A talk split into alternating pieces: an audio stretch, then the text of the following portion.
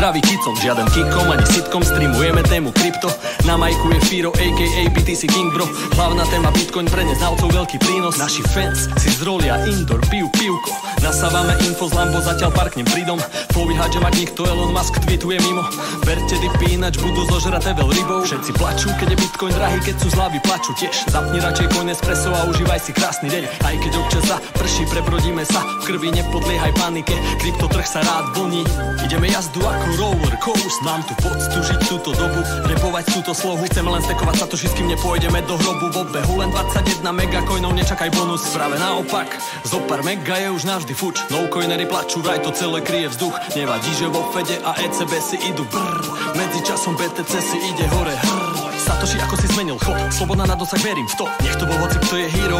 Zločinec pre debilov. Bacha typci v sakách Riešia ako nás nasrať. A zatiaľ anonymizácia vzrastá Mada paka. Otvor LN kanál Nakupujú kicom a v-shope Knihy z vegy šalka Kava sa nevypije sama Nie, neotálaj To čo minieš dokúpiš hneď späť. Pozdravujem Bexlakov a prevádzkarov a témiek Nie je nás veľa, ale o to viac sme ceny. Early adopter za súčasť viery. Nasrad na ceny Sme tu pre iné veci Osveta adopcia, neprepich. Kto ide cestou zbohatnutia Môže rovno odísť preč, bitch Tak si trader, ok man, nebo gambler. Zniž tu parku, likvidácia zaklope na dvere. Burza na popadkoch, konto zožere jak Pac-Man. Pome DCA a na dôchodku štrngame si sekt, yes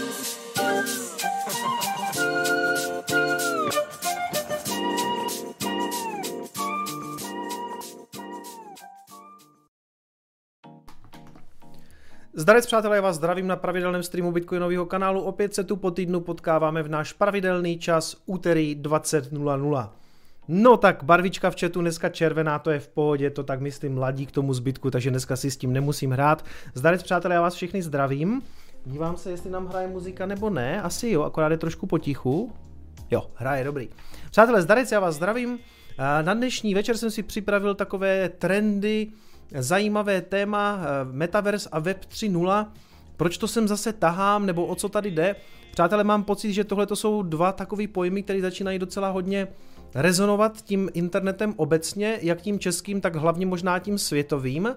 A samozřejmě on je tam překryv s kryptoměnama docela velký, protože ten Web 3.0 slibuje nástup nějakých decentralizovaných aplikací a celkově řekněme svobodnější web a různý virtuální světy, to už se dostávám trošku do toho metaverzu. A já chci nabídnout trošku asi jiný pohled, než, než řekněme jiní nadšenci, respektive znáte mě, já jsem takovej technologický jak to říct, ne pesimista, já si myslím, že, to není, že by to nebyl jako pesimismu, já si myslím, že to spíš takový technologický realismus, jo. A dneska vám vysvětlím, proč to vnímám tak, jak to vnímám, nebo odkud se bere ta moje skepse, všechno se dneska dozvíte a dneska si zkrátka povíme něco o e, digitálních virtuálních světech, webu 3.0 a všechny tady ty trendy, témata. Jak říkám, ono to s tím blockchainem docela souvisí, protože se tam právě slibuje to napojení a NFTčka, takže k tomu se dneska taky dostaneme a bude to asi sranda. No. Takže doufám, že nebudu moc skeptický nebo moc negativní, spíš chci nabídnout jako trošku jiný pohled, protože za tu dobu, co se řekněme v těch technologiích a IT pohybuju, tak jsem hlavně zjistil, že některé ty věci nejdou úplně tak, jak si je tady třeba vysníme, a často ani tak, jak si je vysní ti VC investoři, ti venture kapitalisti, ti velcí hráči, co do toho cpou ty peníze v Silicon Valley, ale často to padne úplně jinak, než jsme si všichni mysleli. Už tady tady nějaký donaty. Eh, odvárka, čau, zdravím tě kamaráde. Se měli by jak odvárka pořád posílá tu postupku a jí pořád roste cena. Dneska je to skoro za 8 dolarů. Každopádně je to 12 345 satoshi. Je tady hrnky, první zkouška Lightning Network díky za videa. Já moc děkuji za donate 50 korun. Gordy poslal stovku, zdarec pane. Ahoj poslal 20 korun a Dan poslal 3, do, 3 dolary 13. Přátelé, takže jak to dneska tady bude organizováno, opět jsem si připravil takovou tu svou klasickou organizaci streamu, takže klasický nějaký úvod, mám pro vás pár takových zajímavostí, novinek, pak se podíváme na to hlavní téma Metaverse a Web 3.0, našel jsem k tomu poměrně hodně článků, nebo já to teďka studuju, nebo zabývám se tím sám, protože mě to zajímá, jako mě, mě ty fenomény obecně zajímají hodně, akorát k ním prostě už po čase přistupuju obecně s takovou skepsí. A řeknu vám za chvilku proč. Pak si dáme nějaký Coinespresso Live ve, ve 21.20 cirka. Víte, že mi to jako skoro nikdy nevíde, takže uvidíme, jak to vyjde tentokrát. Řekneme si něco o tom, jestli Čína obrací v tom svém pohledu na kryptoměny, jestli se náhodou nevrátí, nebo respektive, jestli se nevrátí ti těžaři zpátky do Číny, jestli je ta Čína neláká tak trošku zpátky. Podíváme se na to, že Mastercard udělal nějaký progres, co se týče kryptoměn, respektive začne je nabízet na své platformě, i když to už je známo nějakou dobu. Teď jsou k tomu nějaké nové informace. A máme tu samozřejmě i kryptobizár týdne. Já už, to neří, já už tomu neříkám NFT okýnko, i když tam NFTčka nějaký budou taky, ale obecně eh, se toho událo v tom světě kryptoměn docela dost bizarního, bych řekl za ten týden eh, docela dost. Vrátím se samozřejmě k tomu WorldCoinu, který chce snímat vaši, vaši sítnici, nebo prostě, já nevím, z čeho oni to snímají, jestli z duhovky ze sítnice, nebo prostě no, oni možná ani sami neví, jo, ale k tomu se, na, na to se určitě ještě podíváme, protože to bylo hojně, hojně kritizované na krypto Twitteru, které já samozřejmě sleduju, mimochodem můj Twitter je jako zajímavá, taková, zajímavý takový mix eh, takové jako pražské kavárny, bych řekl, co se týče jako politiky a ta druhá polovina je samozřejmě ten krypto Twitter. Mimochodem pro tu, zna, pro tu pro to označení krypto Twitter používám na, na Twitteru v zkratku CT, takže ne, neposílám nikoho na CT, vždycky se bavím o tom, že tím jako žije ten Twitter, respektive ta část, která se zabývá kryptoměnama, takže na ten, na ten bizárek se samozřejmě taky podíváme, to mám rád tady ty témata, víte, že to je velmi nosné pro tento kanál. Co kdo posílá, Honza, při posledním streamu jsem si stáhl Ellen peněženku a nestěl jsem ještě otestovat, tak to zkouším. Teďka moc děkuju za dvě stovky, je to 14 411 satoshi, posledně mi bylo vyčteno, že bych měl čistý saty, je to tak, něco na tom bude určitě. Láďa Bašek poslal 626 na zdraví, děkuju Láďo, jsem rád, že jsi přišel na, na Lightning. Je to pro mě samozřejmě i výhodnější, protože když to posíláte přes ty super chaty, tak si z toho vždycky YouTube něco vezme, takhle mi to nechávají celý v těch satech, takže vynikající. Tomašenko posílá 3 dolary, dnes super téma, jdem si pro pivko. Přesně tak, tak to má být. Přátelé, na začátek chci jenom říct, já nechci vůbec nic jako hejtit, ani se vůči ně, něčemu nebo někomu vymezovat, vůbec ne. Chci jenom nabídnout prostě svůj pohled a myslím si, že je dobrý se na to vždycky dívat jako z obou stran. A mm, řeknu vám hned na začátek, jako odkud trošku jako pramení ta moje skepse. Já jsem tady si udělal poznámku. Ta, ta skepse velká moje je víceméně od té doby, co jsem jako sám v Silicon Valley byl, a tenkrát, když jsem tam byl v roce 2011, je to 10 let zpátky, což je teda strašný, když jsem tam přiletěl, tak my jsme tam byli s technologickým produktem, který měl zabezpečovat nějakou bezpečnost sítí, jáda, jáda, jáda, čili něco takového jako enterprise level mm, jako produkt, jo, jako bezpečnost sítí. Jenže tenkrát to žilo v tom hypeu sociálních sítí. Tenkrát tedy tomu říkali web 2.0, jo, teď už jsme u webu 3.0. A co jsem tam zažil tenkrát je, že na většině takových těch různých um, akcí, kde jste mohli takzvaně pitchnout eh, ten svůj nápad těm, těm VCčkům, tam byly takový jako i večery networkingový, kde třeba byl takový něco ve smyslu open micu, kde jste jako vylezli, tam byly nějaký ty VCčka, spíš ti menší nebo, nebo angel investoři a vy jste se jim snažili jak kdyby prodat ten svůj nápad, což je obecně ta kultura, nebo takhle to hodně funguje v Silicon Valley. Jednak jsou tyhle ty večírky, kde jako přijedete a všichni networkují, potkávají se a bývá tam ten open mic, nebo případně pak jdete přímo jako solo sami před ty, před, před ty VCčka, před ty, před ty venture kapitalisty takzvaný, kteří jsou mimochodem obvykle hodně v pohodě. No a tenkrát v tom roce 11 tam všichni jako jeli sociální sítě. Všichni hledali takový to the next Facebook, jo? že ten Facebook nastartoval hodně tu dobu těch sociálních sítí a tenkrát skutečně, kdo tam vylezl na ten stupínek před ten mikrofon, tak se snažil jako prodat nějakou svou sociální síť. A většina těch věcí, respektive v podstatě 100%, no dobře, 99, ať nejsem moc zlej, byly hrozný kraviny jako blbosti, které jsem si už jako z první říkal, že to je úplná blbost a že to nemůže dopadnout. Přesto se u některých těch projektů našli ty VCčka, ti investoři, kteří do toho nasypali spoustu peněz. A dneska s dostupem času je to v podstatě 10 let do toho, z toho jako já, po tom, co jsem už nějakou dobu zase tady a dělám něco úplně jiného a mezi tím jsem dělal úplně jiné věci, tak z toho vlastně nevidím vůbec nic. Jo? A vy si říkáte, ale my přece jako žijeme v době sociálních médií, máme tu jako Facebook, Twitter. Jo, to je pravda, ale těch sociálních sítí napočítáte zhruba tak na prstech možná jedné ruky, možná teda dvou, jo. Ale z toho, co já jsem tam viděl, a to byly desítky projektů, které já jsem sám slyšel, takže dokážu si představit, že, že v tom Silicon Valley se toho uh, od odpromovalo v podstatě jako stovky, ne tisíce, tak co z toho máme dneska ve výsledku na tom webu 2.0, na těch sociálních sítích? Facebook, Twitter, YouTube, i když YouTube je, mm, je to sociální síť, no asi trošku jo, nebo přerostlo to tam, jo. Není to jenom o tom, že vydám video, ale dneska je vás tady komunita veliká, je tady skoro tisíc lidí, kteří prostě mi do toho chatu píšete, nebo všichni asi nepíšete, ale, ale rozumíme si. To je hrozný obrat, rozumíme si. To říkají takový ty, takový ty youtuberky jako Sugar Danny a tak. To teďka taky sleduju, to je taková moje guilty pleasure teďka, k tomu se třeba někdy dostaneme asi spíš na konci streamu. Každopádně, Facebook, Twitter, Instagram, ten mimochodem byl zajímavý, nebo ten tak začínal, když jsem v tom Silicon Valley byl, nebo když jsem se vracel a vlastně Facebook do něho udělal tenkrát tu velkou akvizici, že to koupili celý za miliardu dolarů. Dobře, co tu máme dál? V Rusku vzniklo v kontakte, Čína si jede nějaký ty svoje věci, takový ty výčety a tohleto, ale když se vrátím zpátky k tomu, co chci říct, tak dneska z celého, z celého toho webu 2.0 máte možná nějakých jako 10 věcí, které jsou skutečně zajímavé, nebo ty sociální sítě tu jako nějak máme, ale jako nebyla to asi, nebo není to podle mě taková revoluce, když to porovnám s tím, jak se tam o tom tenkrát mluvilo a kolik do toho reálně nateklo peněz. Čili vlastně se můžeme bavit o tom, jestli to trošku není jako zklamání, protože mimochodem ten Facebook z té první příčky vlastně nikdo úplně nesesadil. Pořád je to, řekl bych, taková ta majoritní síť. Jo. Dneska už trošku v takovém úpadku, i díky tomu, jako, jaký zažila historický průsery, a k tomu se dneska taky dostanem, a i s tím, že teďka teda někam směřuje, směřuje do toho metaverzu a má to být nějakým způsobem propojený právě s jejich třeba vlastní měnou, blockchainovou nějakou, nebo respektive kryptoměnovou peněženkou a celý ty kryptoměny mají hrát nějakou velkou roli v tom ekosystému. Mimochodem docela málo se v souvislosti s tím metaverzem mluví právě o Bitcoinu. Ten je takový zatlačený do země. Ve smyslu, že Bitcoin tam vlastně jako nebude, nebo to přímo takhle nikdo neříká, ale řekněme, že pokud se skloňuje metaverse Web 3.0, tak se spíš mluví třeba o Ethereu který se řekněme trošku našlo, nebo zřejmě se dost našlo v těch DeFi službách a v NFTčkách.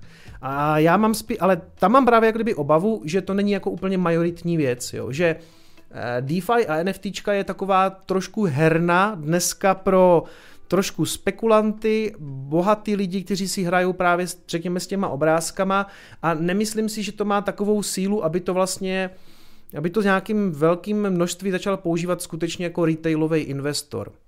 No, ale k tomu se ke všemu dostanu. Opět jsem se tady jako rozvášnil uh, na něčem, co vlastně má teprve přijít. Takže pojďme začít tím, co jsem vám chtěl sdělit hned úplně na začátek. První věc, přátelé, uh, mám být u Czech Clouda na streamu. Lolko, bohužel ano. Valorant, já si ho tady musím stlumit, ale moment. Vám. On teďka streamuje, já jsem to tam dal schválně, aby jsme ho viděli live. A On se mě údajně snažil kontaktovat několikrát uh, přes Instagram. Za super téma. 012 milionů 683 597 lč. Děkuju, děkuju Andreo za 25 dolarů a já za chvíličku zase projdu všechny donaty, ale začnu toho Checklouda. Uh, Checkloud já ani nevím. Já se na té Twitchové scéně moc nepohybuju. Já, jak vidíte ve sledovaných kanálech, mám jenom Novbyho, což je spíš ostuda samozřejmě. A dokážu si představit, nebo takhle, u Novbyho na streamu asi nebudu. Nebo udělám všechno pro to, abych tam nebyl.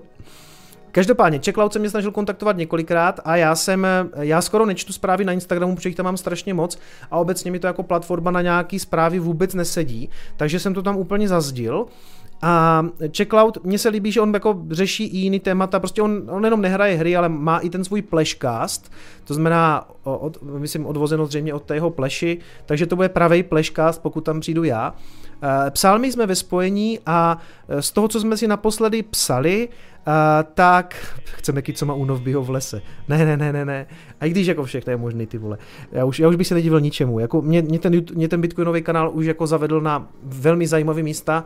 To poslední zřejmě bude jako únov do lesa. Na nějakou chálku. Budeme spolu vařit. Nějakou blockchainovou chálku. Takže zpátky k Checkloudovi. Uh, poslední info uh, od Clouda, když jsme si psali na Instagramu, tak by to mělo proběhnout ve čtvrtek, někdy buď v 6 nebo v 7, my jsme se ještě na přesným čase nedomluvili.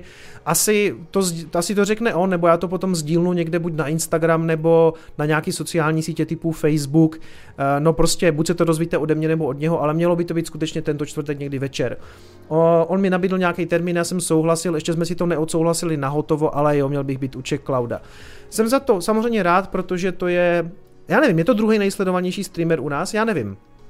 jak, jak říkám, já se tam moc nepohybuju, kromě v bio, a vím, že Agraelus je u nás určitě největší a nevím, jestli, nevím, jestli, a, nevím, jestli Czech Cloud je druhý hned, když tak mi napište do chatu, mě by to samotného zajímalo, jestli, ale já nevím, jak se ani ten ranking pohybuje, nebo podle čeho, jako podle sledovanosti, nebo podle těch sabů, jako Twitch není úplně místo, které bych jako nějak super znal.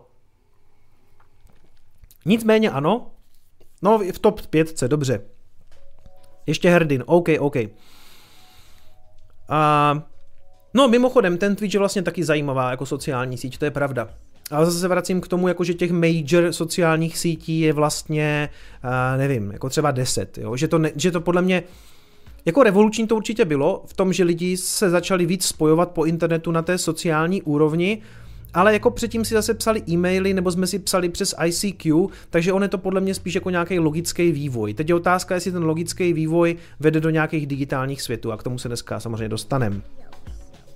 Hele, je, jasně, top 5 určitě, jo, super. Takže píšete uh, Agrailus Herdin, uh, Snappy, neznám ty vole, já jsem fakt se neorientuju, já jsem boomer. A Cloud, OK, OK.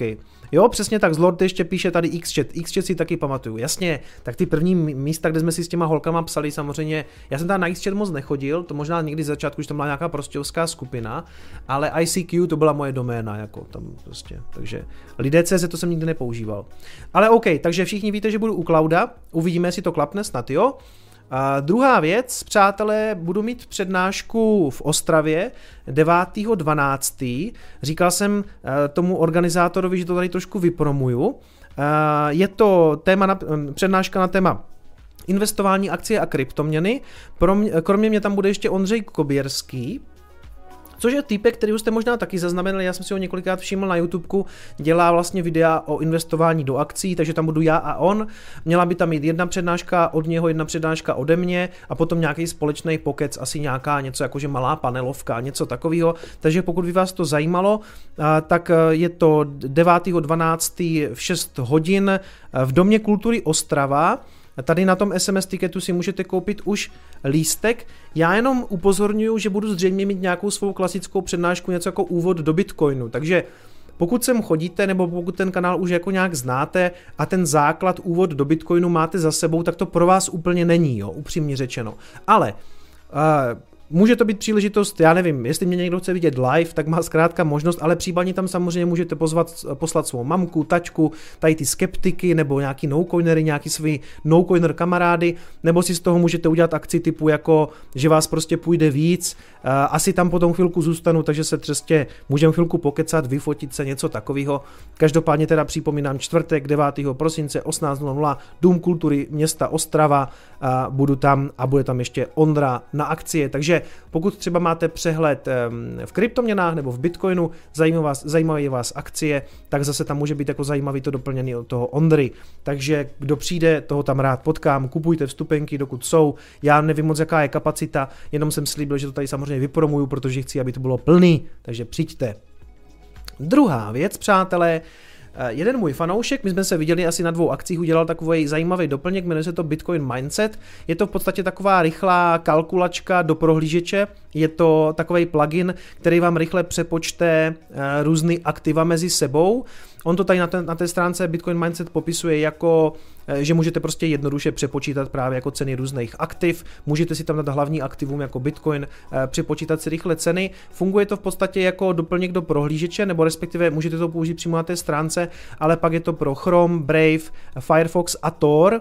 Tady si o tom můžete něco přečíst. Eh, já rád podporuji samozřejmě tyhle ty věci. Nemám to zaplaceno, není to žádná placená spolupráce. Funguje to potom tak, že tady vpravo vidíte, že to mám nainstalovaný ten Bitcoin Mindset a když tady dám do Bitcoinu třeba jeden Bitcoin, tak se mi to vlastně rovnou přepočte na jiný aktiva jako eh, dolar, koruna, Ethereum, nebo případně to tady smažu a zajímá mě třeba, kolik je jedno Ethereum na Bitcoin, tak vidím, že je to nějakých 67 tisícin. Takže vyzkoušíte Bitcoin Mindset, může to být dobrý, když rychle přepočítáváte nebo potřebujete rychle něco změnit, tak vlastně vždycky máte aktuální cenu docela pěkně po ruce. Eh, já jsem to, musím říct, že my jsme v kontaktu nějakou dobu a já jsem na to vůbec neměl čas, eh, trošku jsem eh, to zasklil a teďka mi to připomněl v mailu, tak jsem si to konečně i nainstaloval, vypadá to jako fajn doplněk. Pojďme se jenom podívat rychle na uh, donaty, nevím, kde jsem skončil. Láďa Tomašenko, to jsem četl. Jamio nebo Jamio posílá 2 dolary, zdarec dobrá práce, zkouška Blue Wallet, super, testujte přátelé. Uh, Růža, mm, Kicomku za 50 korun. Kicomku, lásko moje, vystřel od boku cenu Bitcoinu na konci listopadu. Na konci listopadu, na konci listopadu, jak to tam má, jak to tam má ten plan B napsaný, kolik to má být, kolik má být close? Uh, hele, plan B říká, myslím, 96 tisíc na konci listopadu. A já nevím, každopádně je zajímavý sledovat, že mu ten model docela pěkně vychází, tak já bych si to přál, že jo, mě to, mě by to jako vůbec nevadilo. Ale na konci, na konci listopadu, na konci listopadu já říkám 60. Tak já něco střelím, jo, tak třeba takový pěkný číslo, 77 tisíc. 77 tisíc na konci listopadu. Ale ono je zajímavé, že všichni fakt jako, já trekuju toho plena B a víte, že já jsem skeptický, respektive jako zdravě skeptický. To, kdyby tady byl se, seděl teďka Dominik Stroukal, tak mi dá rovnou pohlavek. A Pepa Tětek taky. A oni samozřejmě k tomu mají svoje a mají podle mě pravdu. Ale hej, jako Hopium to funguje. A možná tím, že se na to dívá tolik lidí, tak to jako funguje automaticky tím, že to tam jako všichni tlačí očima. Uvidíme, uvidíme, uvidíme. Ale mně by se to líbilo samozřejmě. To by znamenalo mimochodem, že pokud by to dál fungovalo, tak jeho target, myslím, na prosinec, čili um, co to je, december, mezinárodně, slovensky, uh, tam má, myslím, target 134. Nevíte, přátelé, on má, jaký má target? Plan, plan B má, ta, už tady vidím, Pavel, Pavel Žítek, nebo Zítek uh, říká 98k uh, podle plana B a plan B konec decembra uh, 135. 135 tisíc. Nevím, nevím. Já, já si pořád myslím, že to kilo do konce roku bychom mohli vidět, ale jako člověk nikdy neví. Jo? Takže podíváme se za chviličku na graf mimochodem. Takže tak. Mm-mm. Strašák poslal 3, dola, 3 dolary 13, Liberec had klub Harcov, pivo za Lightning a díky za kanál. Ano přátelé, takže v Liberci v klubu had uh, Harcov uh, si můžete dát pivko za Lightning. Uh, Lubomír posílá taky 5000 Satoshi, Phoenix poprvé letí, super, moc děkuju. Uh, instalujte radši, kromě toho, že si vyzkoušíte tu Blue Velku, nainstalujte si i ten Phoenix. Ale je tam problém s tím, no problém. Uh, to první otevření kanálu vás může stát na poplacích trošku víc, jo, na to, tomu se nedívte. Vojtěch Strnat posílá stovku. Hele, Vojto, jenom napiš mi do chatu, ty děláš moderátora i ve Standa Show, byl jsi to ty, kdo mě včera, já jsem tam byl chvilku na, na, uh, na Vávru, jak jsme jménem, já si je pletu totiž. Byl, byl tam ten stejný Vojta Strnat? Mm-mm. Teďka tady, nevím, jestli tady ještě je ten Vojta. Každopádně jsem tam taky viděl nějaký Vojtu Strnada, takže možná je to ten stejný člověk. Ano, jsem to já. Tak čau, čau Vojto, zdravím tě. Takže ty moderuješ standovi. Mimochodem to byl fajn podcast, bohužel jsem neměl často sledovat celý, respektive poslouchat, ale byl, byl jo, Radovan, Radovan Vávra, já se omlouvám. A bylo to, bylo to super povídání, bohužel jsem nemohl sledovat celý. Prak posílá dolar, děkuju, Robert Netolička posílá stovku, David posílá 627, eh, respektive 10 000 Satoshi. Ahoj, dostal se k tobě projekt MetaHero, když budeme dneska řešit Metaverse.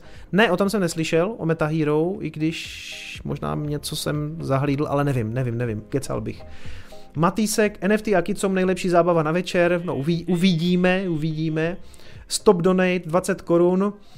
Hmm Uvědomte si, že když pošlete 2222 satoshi, tak posíláte v lepším případě 2222 korun, v tom horším případě 2222 dolarů a v tom nejhorším ještě víc. Myslete na vaše děti a nedělejte stejnou chybu tady a teď. Každopádně já děkuji za donate. ITD posílá 4 mm, dolary, respektive 7000 satoshi, díky. Roman Mayer posílá necelý 2 dolary, respektive 3000 satoshi. Každý sad se počítá, GPU mining still working, to je super. Uh, hodinkový kanál Prim, uh, milujeme Prim, posílá stovku.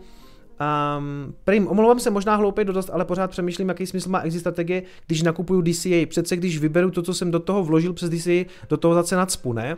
Jo, v podstatě jo, Uh, to máš pravdu. Pokud děláš DCA, tak, tak se tě v podstatě žádná eh, exit strategie nemusí týkat.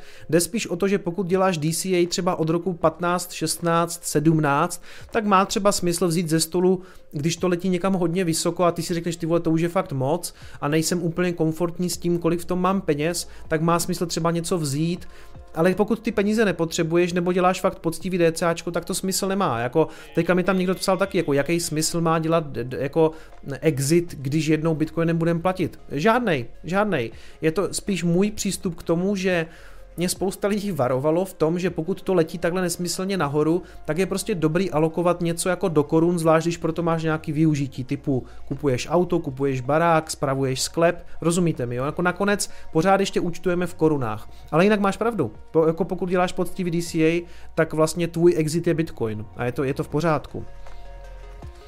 Anon poslal 2 dolary 25, na menší obrážku Bitcoina nikdo nemyslí. Litecoin je poslední dobou špatný, děcka, nelíbí se, nebo respektive je mě ho trochu líto, je to pořád ho mám docela rád, on už spadl na 17. místo a přeskočili ho takové věci jako Shiba Inu. Na Shiba Inu se taky dneska ještě podíváme. Uh, Ina, uh, Inias uh, četl si článek o tom, že Ford před stolety odsoudil zlato a řekl, že vznikne měna, která bude krytá elektrickou energií, která ukončí války. Jo, to jsem četl. On říkal, že on v podstatě i navrhoval, a pojďme udělat jak kdyby energii krytou mě, měnu a myslím si, že tenkrát to ještě nebylo možné. Zkusím ten článek dohledat, podívám se na to, ale vím, že on něco takového říkal, že, že vznikne energií krytá měna, že ta energie je skutečně jako to, co pohání svět. Strašně jako takový vizionářský, uh, vizionářský článek. Na druhou stranu Ford byl docela slušný fašoun, ale, ale to zase jindy. Ale jo, četl jsem to, zkusím to dohledat na nějaký, na nějaký, na nějaký Coin Espresso třeba. Radek poslal necelý 2 dolary, 3000 satoshi. Uh, Plešoun posílá stovku, jestliže je Bitcoin zlato 2.0, je otázkou času, než se nám vyrojí uh, kryptokopky. jo, přesně, no tak uh, snad ne, no, snad, snad ne. Díky přátelé za donaty, pojďme dál.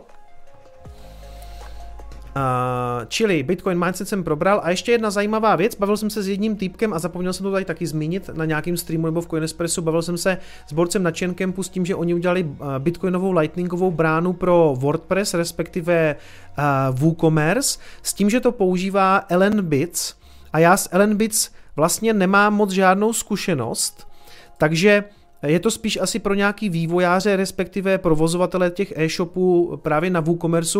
Zkuste na to mrknout, nemám s tím zkušenost. Oni, ty, oni to pomocí Ellenbit nasadili i tady vlastně v e-shopu jeho bráchy, kde, kde uh, prodává takový jako trička s takovou jako vtipnou tematikou, s takovýma obrázkama a mají to tady právě nasazené jako poměrně takovou jednoduchou platební bránu, jako platba Bitcoinem přes Lightning a používají právě Ellenbits, jenom byste viděli, co to je za obchod, jsou to toníkový čmáranice a prodávají tady takový jako vtipný obrázky, jako takový, takový toníkový čmáranice prostě, třeba jako že tričko dementi a tak. Dementi, OK. OK, mrkněte na to, uh, případně se podívejte na ten, na, hlavně na, ten, na to rozšíření Ellen Bits, pokud víte, co s tím. Já moc nemám nasazený vlastní úzel, takže to mě úplně netrápí, ale chtěl jsem to tady zmínit, protože zase je to práce fanouška.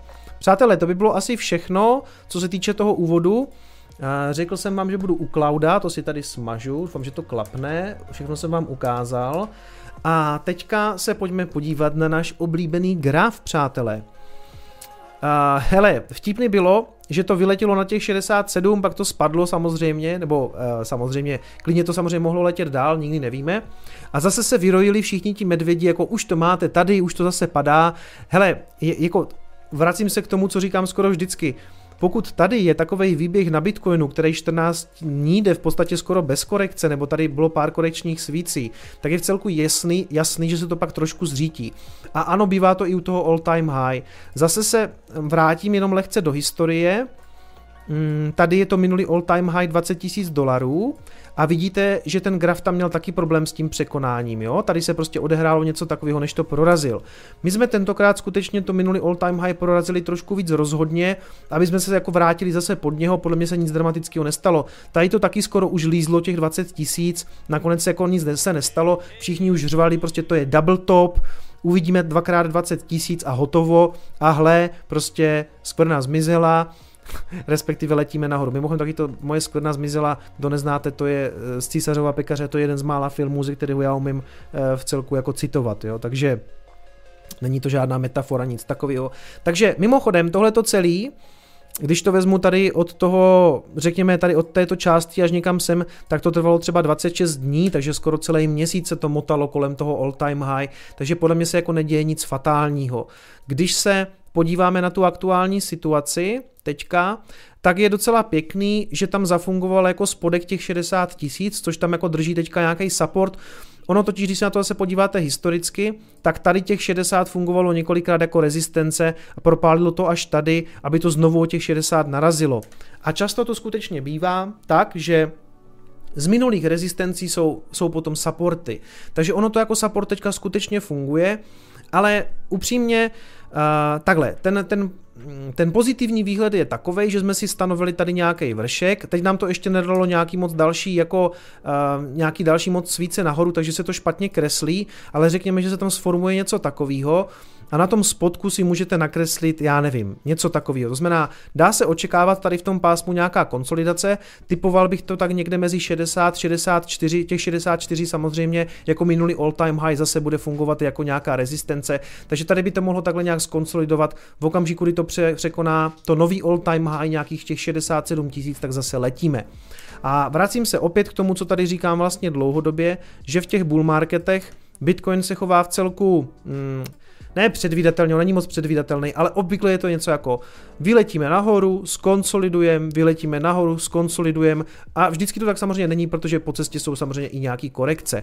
Ale jo, bývá to tak, že on, se, on když se rozhodne, tak prostě jde a pak musí přijít nějaká konsolidace s případnou korekcí. Co se týče té případné korekce, já bych se teďka úplně neradoval z té 60, protože Eh, když se podíváte, tak eh, celý léto jsme byli v pásmu, řekněme, 30 až 40, nebo 30 až 42.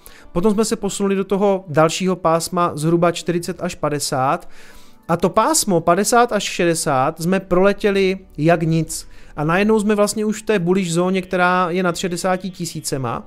A já bych se, přátelé, nedivil, kdyby on šel níž, Jo, nechci tady malovat medvěna na zeď, jak my tady říkáme, co někde četl v nějakých komentářích, to bylo vtipný.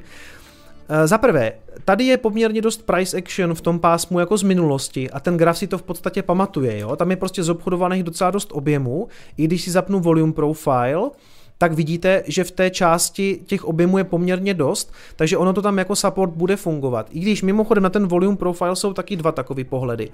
Někdo říká, že když jsou tam ty objemy zobchodované, tak se to tam bude odrážet, protože to tam prostě drží jako support. A někdo říká, že si to ještě velice rádo právě sáhne níž, kde těch objemů nebylo tolik, protože tam jak kdyby historicky jsou jako nevyplněný ordry. Nevím, jo, jako to, to už je eh, trošku jako jiná magie, nebo tomu já úplně nerozumím. Každopádně Obecně chci říct, že uh, bych se zkrátka nedivil, kdyby si ten graf ještě šáhl tady do toho pásma, protože tady to prostě proletěl bez zastavení.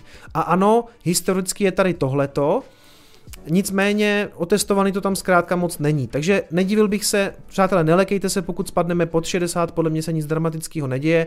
Eh, do nějakých 55, možná i 50 by pořád byla jako relativně nějaká zdravá korekce. Klidně může být, jo, ale nemusí. Protože, jak říkám, ty objemy tam historicky jsou a pokud se Bitcoinu bude chtít, a respektive bude tam jako nějaký nákupní hlad od lidí, co ten Bitcoin ještě nemají, tak to tady skonsoliduje a letíme dál, protože já si myslím, že jakýkoliv pullback někam jako sem bude v podstatě jako buy the tip situace pro všechny, kteří nemají nakoupeno nebo pro tradery, obecně eh, pro bíky. Prostě bíci si myslím, že tohle to využijou k tomu, aby si nakoupili ještě trošku se slevou, a je dost možný, že ten trh jim tu příležitost už prostě nedá. Jo? A historicky jsme to taky viděli. Já si pamatuju, a zase se vracím, co se dělo tady, Tady spousta lidí během toho, během toho podzimu a celý tohleto období trvalo asi tři měsíce, takže něco podobného můžeme zažít teďka, kdy prostě někdy na začátku, řekněme, toto je november, tak ještě půjdeme někam zhruba tak sem, tohle byla, ta, tohle byla řekněme ta God Candle, jo? taková ta boží svíce. A ta tam, přátelé, přišla 21. oktobra, čili října, to jsme, to je zhruba tak jako tuhle tu dobu. Jo, my máme dneska 26. Je to tak? Je to tak. A tohle bylo 21.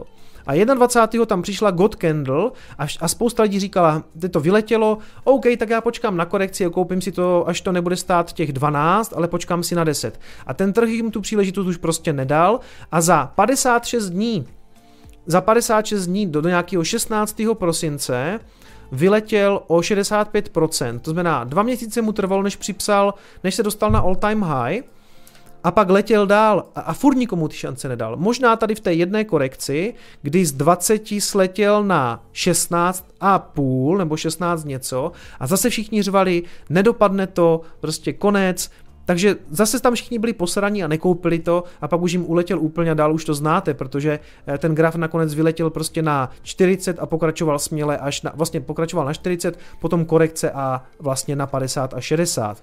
Respektive u té 50 se taky v chvilku mlátil, ale rozumíte mi, jo?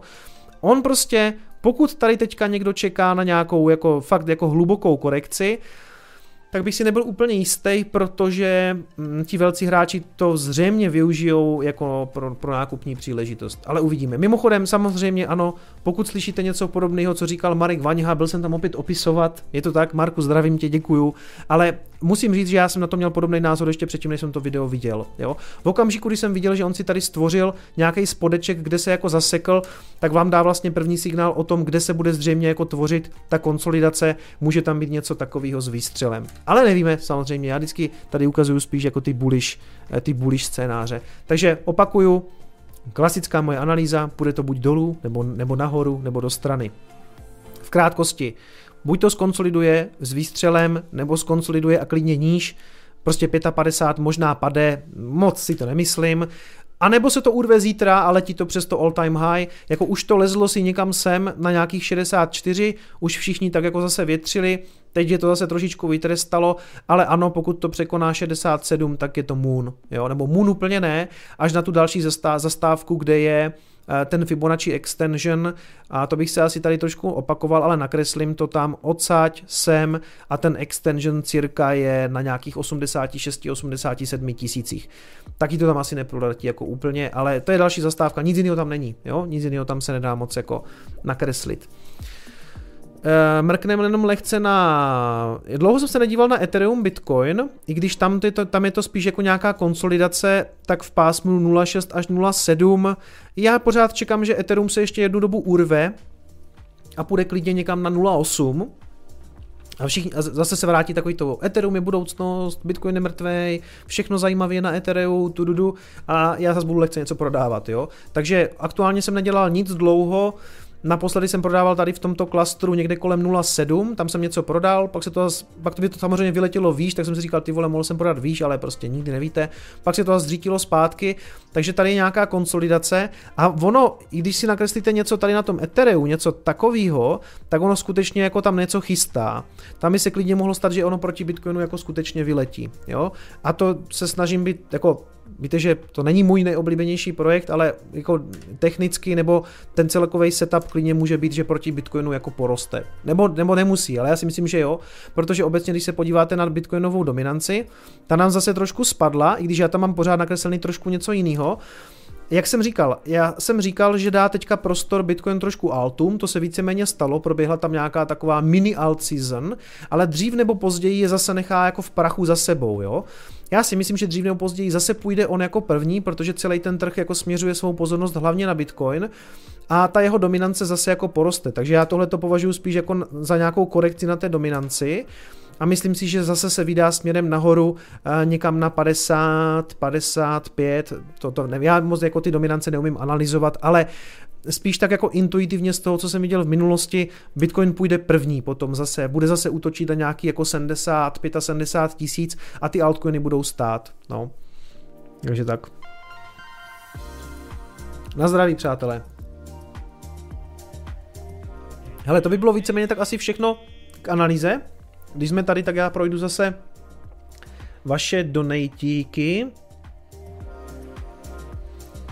Um, Jamio poslal dolar, tak teď zkouška Phoenix, super. Nebo to Jamio nebo Jamio, asi, asi, asi nevím, no. Uh, tady, tady, tady mám kameru. Uh, Radek posílá 3000 satoshi, Plešun posílá stovku. Jestliže Bitcoin, jo, to jsem ale četl, to jsem četl. Uh, Inias posílá 20, Jo, čili se to Iniaš, OK, omlouvám se. Martin N posílá 3000 satoshi, první zkouška Lightningu, díky za všechno, nějaká zkušenost nebo něco proti Moonvoletce. Ne, myslím, že v pohodě. Ale upřímně, eh, jako vím o spoustě lidech, lidech kteří ji používají, já jsem mu nikdy nainstalovanou neměl. Prostě jsem skončil u Blue Voletky a pak jsem šel rovnou do Phoenixu, takže Moon jsem neotestoval, ale reference na to mám spíš pozitivní. Eh, Smithy posílá 50 korun, díky za tvou práci, ať se i do budoucna daří, já moc děkuju. Maxos posílá 30 korun, a jsem rád za to, co děláš. Já jsem rád, že se díváš. Děkuju všem za donaty, ještě tady eh, Change Bitcoin Mindset posílá 20. Sdílejte, než to kicom smaže, když jde Bitcoin nahoru, jde o bear market, když, jde, když Bitcoin padá, tak je to pravý bull run. Vy nechcete přeci více dolarů, dobrá rada nad Bitcoin. Uh, ano, jako ten správný bitcoinový mindset vlastně je, že pokud to padá, tak si můžu levněji nakoupit. Je to tak. Můžete se zbavit dolarů tak, že dostanete za něho víc bitcoinu. Je to tak. Tak, tak, tak, takže co já tady mám, no. Takže pojďme asi na to hlavní téma, na Metaverse. Eh, ještě jednou se vracím k tomu, proč se tomu tady vlastně chci věnovat, protože to na mě mimochodem teďka skáče úplně jako odevšat i z těch velkých médií jako typu The Verge, který mám docela rád. Co je Metaverse a proč bych se o něho měl zajímat a jak vidíte poměrně jako dlouhý článek o tom, jako co, co vlastně Metaverse je a co to není, s tím, že Metaverse vlastně nemá být nějaký jeden produkt jedné společnosti, která ho vybuduje sama, ale má to být něco jako nový internet, kdy Metaverse bude existovat, ať už Facebook existuje nebo ne, protože tohle je vlastně jako část citace Facebooku, čili vytvoření jakéhosi jako nového internetu eh, za pomocí VR, těch technologií webu 3.0, decentralizovaných aplikací a tak dále. Já tady mám ale připravený jiný článek, protože tohle je zaprvé strašně dlouhý a hrozně nestručný, takže doporučuji pro někoho, koho by to fakt jako zajímalo. Je to právě poměrně nový, tohle to je z října, eh, nebo respektive asi 14 dní starý, že jo, oktober 4 tam vidíte 2021, takže ano, Eh, chtěl bych říct, je to tak, že to teďka jako proniká ze všech těch médií, hodně se o tom mluví, proto to vlastně přináším dneska i jako téma. Tady zase eh, Mark v Metaverzu, celý článek věnovaný, ten je teda už z léta, s tím, že celá ta, eh, celý ten Facebook jako míří někam do tady, těch, do tady toho neprobádané, do tady té neprobádané oblasti a já se trošku obávám právě, jak to dopadne, protože si úplně nejsem jistý, že pokud nějaký Metaverse vznikne, jestli ho chceme mít jako postavený eh, zrovna od Facebooku a k tomu se dneska ještě dostanu. Na BBC, na BBC článek 7 dní zpátky, metaverze další velká věc, takže proč bych se o tom měl zajímat. Pojďme si obecně říct, co je to teda ten Web 3.0, protože to s tím souvisí. A termín Web 3.0 navazuje na termín Web 2.0, který označuje to, co někteří lidé považují za další fázi vývoje webu, včetně jeho architektury a aplikací. Jedním z hlavních cílů Webu 3.0 je získat bezpečnější a svobodnější místo ve virtuálním prostředí, konkrétně postavené na bázi decentralizovaných systémů a kryptoměn. I když já teda upozorňuji, že ve všech těch debatách o metaverzu se skoro nikde nemluví o Bitcoinu. Ale nakonec to může být tak, že vznikne nějaký metaverse svět a bude tam třeba Bitcoin, ale pravda je, že se víc mluví právě třeba o Ethereu, s tím, že na Ethereu tyhle ty věci jako vzniknou. Což si nejsem úplně jistý, protože Ethereum má dost problémů jako samo se sebou, a nedokážu si úplně představit, že by to někdo teďka úplně jako fakt killnul, takže na tom postaví decentralizovaný svět, protože jako ty vole, sorry, ale i tradování NFTček je tam tak strašně drahý a to se nebavím o ceně toho samotného NFTčka, já se bavím o poplatcích. A ano, vím, druhý vrstvy, jáda, jáda, jáda, ale o tom se mluví tak dlouho a vlastně nikdo moc nepoužívá, že a do toho přechod na proof of stake, sharding, já si myslím, že aby to na, tam, na tom Ethereum vzniklo, tak Ethereum, Ethereum napřed musí, no Ethereo, jak jsem tam někdo říká, se mi hrozně líbí, musí hlavně jako odstranit vlastně samo ze sebe jako nějaký problémy, aby něco takového bylo vůbec možný. Jo? Podle mě jako aktuální Ethereum na takovou věc vůbec není připravený. To je absolutně nereálný. Jo? Um, decentralizovaných systémů a kryptoměn, čím se má zamezit sledování uživatelů a vydělávání na uživatelských datech. To jsou totiž, eh, ty jsou eh, totiž, ta jsou totiž hlavním zdrojem příjmu gigantických internetových společností, jako je například Google. Moment, přátelé.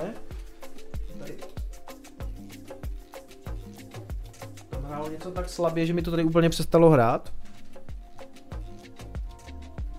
Tak, uh, co jsem to chtěl říct hlavně? Než se dostaneme dál, uh, hmm, já jsem o tom začal mluvit v jednom tom Coinespressu a někdo mi tam napsal, jako, jakože už nežijeme daleko víc digitálně, teď to přece co jako musíš vidět. A to je pravda, žijeme daleko víc digitálně, píšeme si přes sociální sítě, a jsme čím dál víc online. Já mám spíš strach z toho, nebo strach. Hmm. Vždycky, když vidím, že se to Silicon Valley v čele s těma venture kapitalistama snaží jak kdyby zhora něco nadiktovat nebo něco vymyslet, tak to tak obvykle nedopadne. Co tím chci říct je, že tyhle ty věci spíš vznikají od spoda. od těch samotných uživatelů. A já si prostě nemyslím, že by tam byl... Hraje to nebo ne? Jo. A já si nemyslím, že od uživatelů by byl teďka takový hlad nebo tlak na to, že vlastně by tak hrozně chtěli, aby něco takového vznikalo. A co tím myslím? Když mm, vznikl třeba YouTube, tak nikdo moc nepředpokládal, jako co z toho jednou bude. Jako ano, vznikla nějaká platforma pro videa, a najednou se vám zjevil takový fenomén, jako jsou třeba youtubeři, jakože v podstatě nový povolání lidí, kteří tam jako tvoří ten obsah, a nebo třeba let's play, když se poprvé objevilo to, že někdo na internetu jako hraje hru a jiní lidi se dívají, jak ten člověk hraje hru, tak si všichni klepali na čelo a doteďka někteří klepou, jako proč to někdo sleduje. A dneska máte ty, ty nejvíc famous, ty nejznámější streamery ti v podstatě dělají ty let's playe, že U nás Agraelus, no, část toho obsahu, majorita toho obsahu je, že hraje nějakou hru a u toho je teda ještě schopen nabízet nějakou zábavu, že to komentuje nebo komentuje obecně i jiné věci. Ale jako vzniklo to od nějaké potřeby, jak kdyby ze spoda. A mám pocit, že u těch metaverse světu je to tak, že někdo zase hrozně chytrý v Silicon Valley vymyslel, že takhle jako do budoucna budeme fungovat tady v těch digitálních světech a teď se to jako snaží postavit a pak se tam bude snažit nahnat ty lidi. A já si nejsem úplně jistý, jako jestli to ti lidi vlastně chtějí. Jo? Hmm. Třeba o... Um, mám Oculus a Metaverse chci, tady píše uh, někdo s hrozně složitou přezdívkou. Já jsem dal, aby to nevypadalo, že jsem úplně totální škarohlíd. Uh, Myslím, že jsou jako kdyby dva základní pohledy, jako vždycky, jo? že máte úplně nějaký nadšence, kteří prostě už vidí ten metaverse a všechno bude v metaverse a je to, je to jako nějaká nová věc. A pak máte nějaký ty skeptiky, jako jsem třeba já, kteří říkají prostě asi jako ne, to nebude, nic takového nebude. Ta pravda bude někde mezi. A mimochodem já se neřadím úplně na tu stranu, kterou jsem teď, kam jsem se teďka posadil, že bych prostě jako říkal, že to jako nebude. Já si myslím, že něco takového vznikne. Jenom jsem skeptický na nějaký totální propojení a totální jako procházení tím jedním metaverse světem. Spíš si myslím, že vzniknou jako v podstatě samostatný světy, kde si budete moc dělat, co chcete, to už je, to je třeba Roblox, Fortnite, a já jsem bráchovi koupil Oculus k narozeninám, takže já, ne, já nejsem jako primárně nějaký VR hater. Vůbec ne, jako mi to přijde super, já jsem si to nasadil, ale na druhou stranu, jak dlouho se o tom VR mluví, jo? A žádný velký posun v tom za ty roky úplně tolik nevidím, nebo samozřejmě se to zlepšilo. Teď ten Oculus 2 je fakt dobrý v tom, že už je na baterku, takže nemusíte tahat žádný dráty, ale jako sorry, jako nejlepší věc na něho je, ten, je ta česká hra uh, Beat Saber, jo? To jak tam prostě řežete ty kostky jako na tu muziku. A je to super, mně se, mně se to hrozně líbí, ale jestli tohle je aktuálně vrchol toho VR, tak mně to přijde spíš jako, že se to vlastně úplně moc daleko nedostalo. Jo? A Samozřejmě, že si dokážu představit, že uh, tam někdo chodí třeba hrát poker ke stolu a celý je to ve VR. Může být.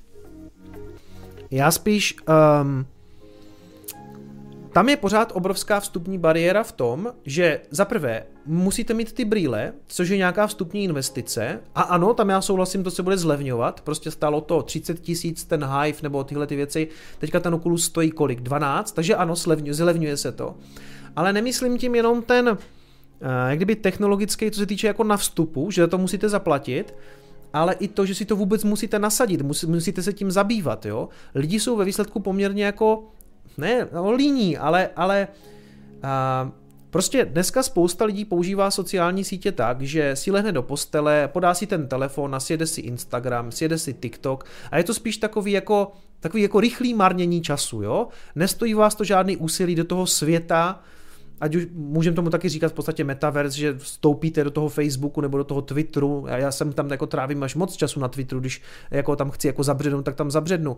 Ale kdyby ta bariéra vstupu je hrozně malá. Já si podám telefon a jsem tam. Jo, jenom odemču vlastně jako obrazovku, zapnu apku a jsem tam. A na to Abyste se dostali do nějakého metaverse světa s virtuální realitou, tak musíte zapínat nějaký krám, dát si ho na oči a hlavně se úplně odpojíte od svého okolí. Já jsem teda, mě teda manželka jsem tam taky říká jako připoj se, když čumím do telefonu, tak jsem taky dost odpojený, ale takhle ten kontakt s tou realitou ztrat, ztrat, eh, ztratíte úplně. A kde se ode, ke mně, ode mě, ke mně, ode mě, ke mně, ode mě, kde se ve mně bere ještě ta skepse je ta, že už jsem zažil několik takových technologických fenoménů, které dopadly jako totálně slepou cestou. Typicky 3D filmy, 3D kino. A jestli si pamatujete, Jestli si pamatujete, když přišel do kina Avatar, v kterém to bylo roce? Můžete mi hodit prosím do chatu, v kterém roce přišel Avatar? 3D film, že jo? A byl super. A to, ten 3D film byl perfektní. A tenkrát všechny kina museli okamžitě prostě jako zavádět 3D, museli nakoupit 3D promítačky 2002, tak 2009 nebo 2012. Uh, Hanis teďka píše, že teď mluvíš přesně jako nevěřící v Bitcoin. To je jedno, 2009 nebo 2010. Uh, Hanis, já, já rozumím, co chceš říct, ale Vzniká dneska majorita filmů ve 3D? Ne, nevzniká. A to byl ten Avatar, Dobře, 2009 zřejmě, i kdyby to bylo 2010, ale sedíme tady o 12 let později. 12 let je docela hodně dlouhá doba. A tenkrát všichni říkali, teď už budou jenom 3D filmy. To je stejná, všichni říkali, to je stejná revoluce jako zvuk ve filmu. Když přišel zvuk, tak tomu taky spousta lidí nevěřila, že říkali, doporučuji film The Artist o vzniku, o vzniku uh, zvukového filmu v podstatě. A spousta těch umělců ani nechtěla zvukový film, říkala, že je to hnus, že to je propleps, že tam zvuk nikdy nemá být, že to, že to prostě má být jako němý, ty filmy. A jasně, dneska už je třeba 4D kina, a to, a to jsou spíš takový horst, takový jakože, takový jako srandy, a to, ty 4D filmy, 5D filmy, to jsou takové jako zážitkové věci, na které jdete jednou za dva roky. A já se bavím o tom, že tu kinematografii to nezměnilo nějak jako hluboce v tom, že by teď všechno bylo ve 3D. Naopak většina filmů pořád vzniká jako 2D, pořád jdete na 2D s dobrým zvukem, s Dolby Atmosem, ale 3D bohužel často je i dodělávaný a není dodělávaný moc dobře. Takže já jsem taky byl na gravitaci ve 3D a je to super a byl jsem, byl jsem v kíně na, na Avatarovi ve 3D a je to super, některé animáky pro děcka. Ale vracím se k tomu, je to dneska ta hlavní linie, kterou ty filmy jedou? Ne, není to tak. Je třeba Duna ve 3D,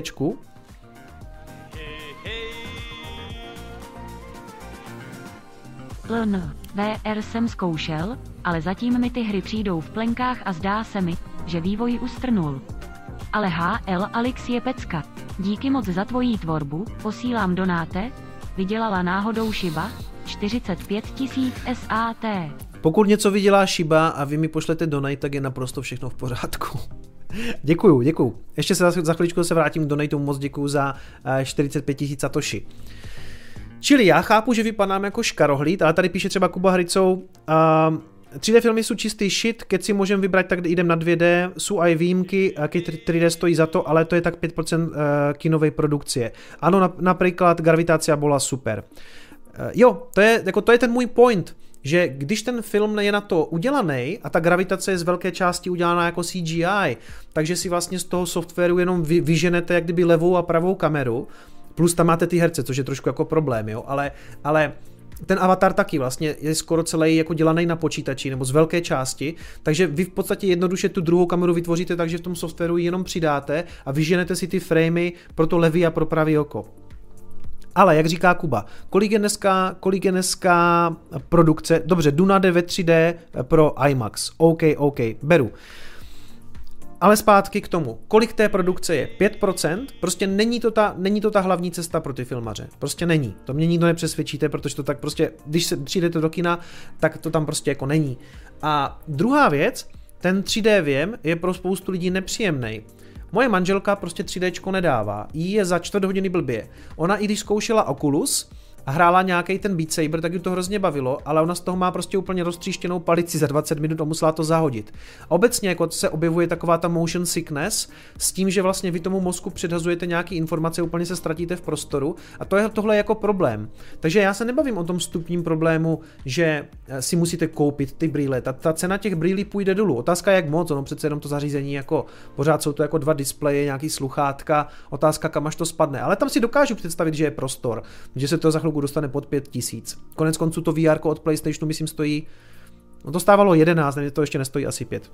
A bavím se o tom, jestli se můžeme vůbec bavit o nějakém metaverzu majoritním, když spoustě lidí je z toho blbě, máte tam tu bariéru toho, že to teda musíte koupit, musíte si to nasadit a já při každém vstupu na Facebook nechci jako asi nasazovat helmu. Jo? A vracím se ještě k jedné věci, když jsem tady u toho svého eh, hejtování nepovedených technologií. Jo? Tady si škrtnu, co jsem chtěl říct.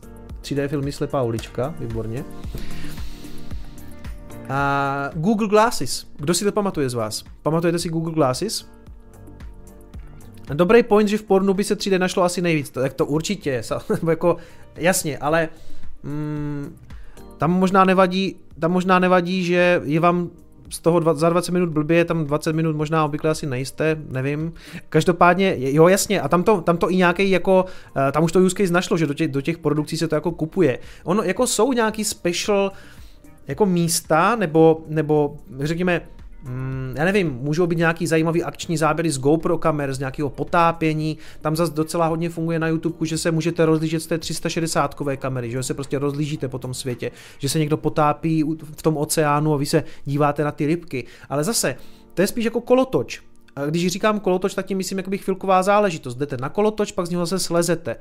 Já moc nevěřím tomu, že internet směruje tím způsobem, že já přijdu do kanclu, dám si brýle a celý den vlastně jako nesedím u počítače, ale jsem v tom 3D, protože mi z toho bude za chvilku bl- blbě, budu mít něco na očích a rozumím tomu, že mi budete zase říkat, ano, ale technologický vývoj, ale já si první 3D helmy pamatuju už někdy tak v 90. letech, že jsme měli to score a level, ty časopisy, tam byly jakýsi takovýhle helmy a my jsme si říkali, jo, jo, jo, to jednou přijde, to bude. A čekali jsme na to asi tak 30 let, a není to zatím teda nic moc, nebo jako Hodně se to posunulo, samozřejmě. Já neříkám, ten Oculus je super, já tomu fandím obecně. Jenom jsem skeptik, že by to byla ta majoritní cesta. I když se dneska díváte na ty streamery a hráče, oni sem tam to nasadí, ale je to pro několik, zase do 5% kontentu. Většina lidí prostě hraje u počítače, teďka nově třeba Diablo Resurrected, eh, jakože tu remasterovanou dvojku. Takže já zůstávám skeptický. A vracím se ke Google Glasses. Pamatujete si Google Glasses? A, a to je taky už stará věc. Můžete zase někdo vygooglit, prosím vás, ze kterého, a, ze kterého roku jsou Google Glasses.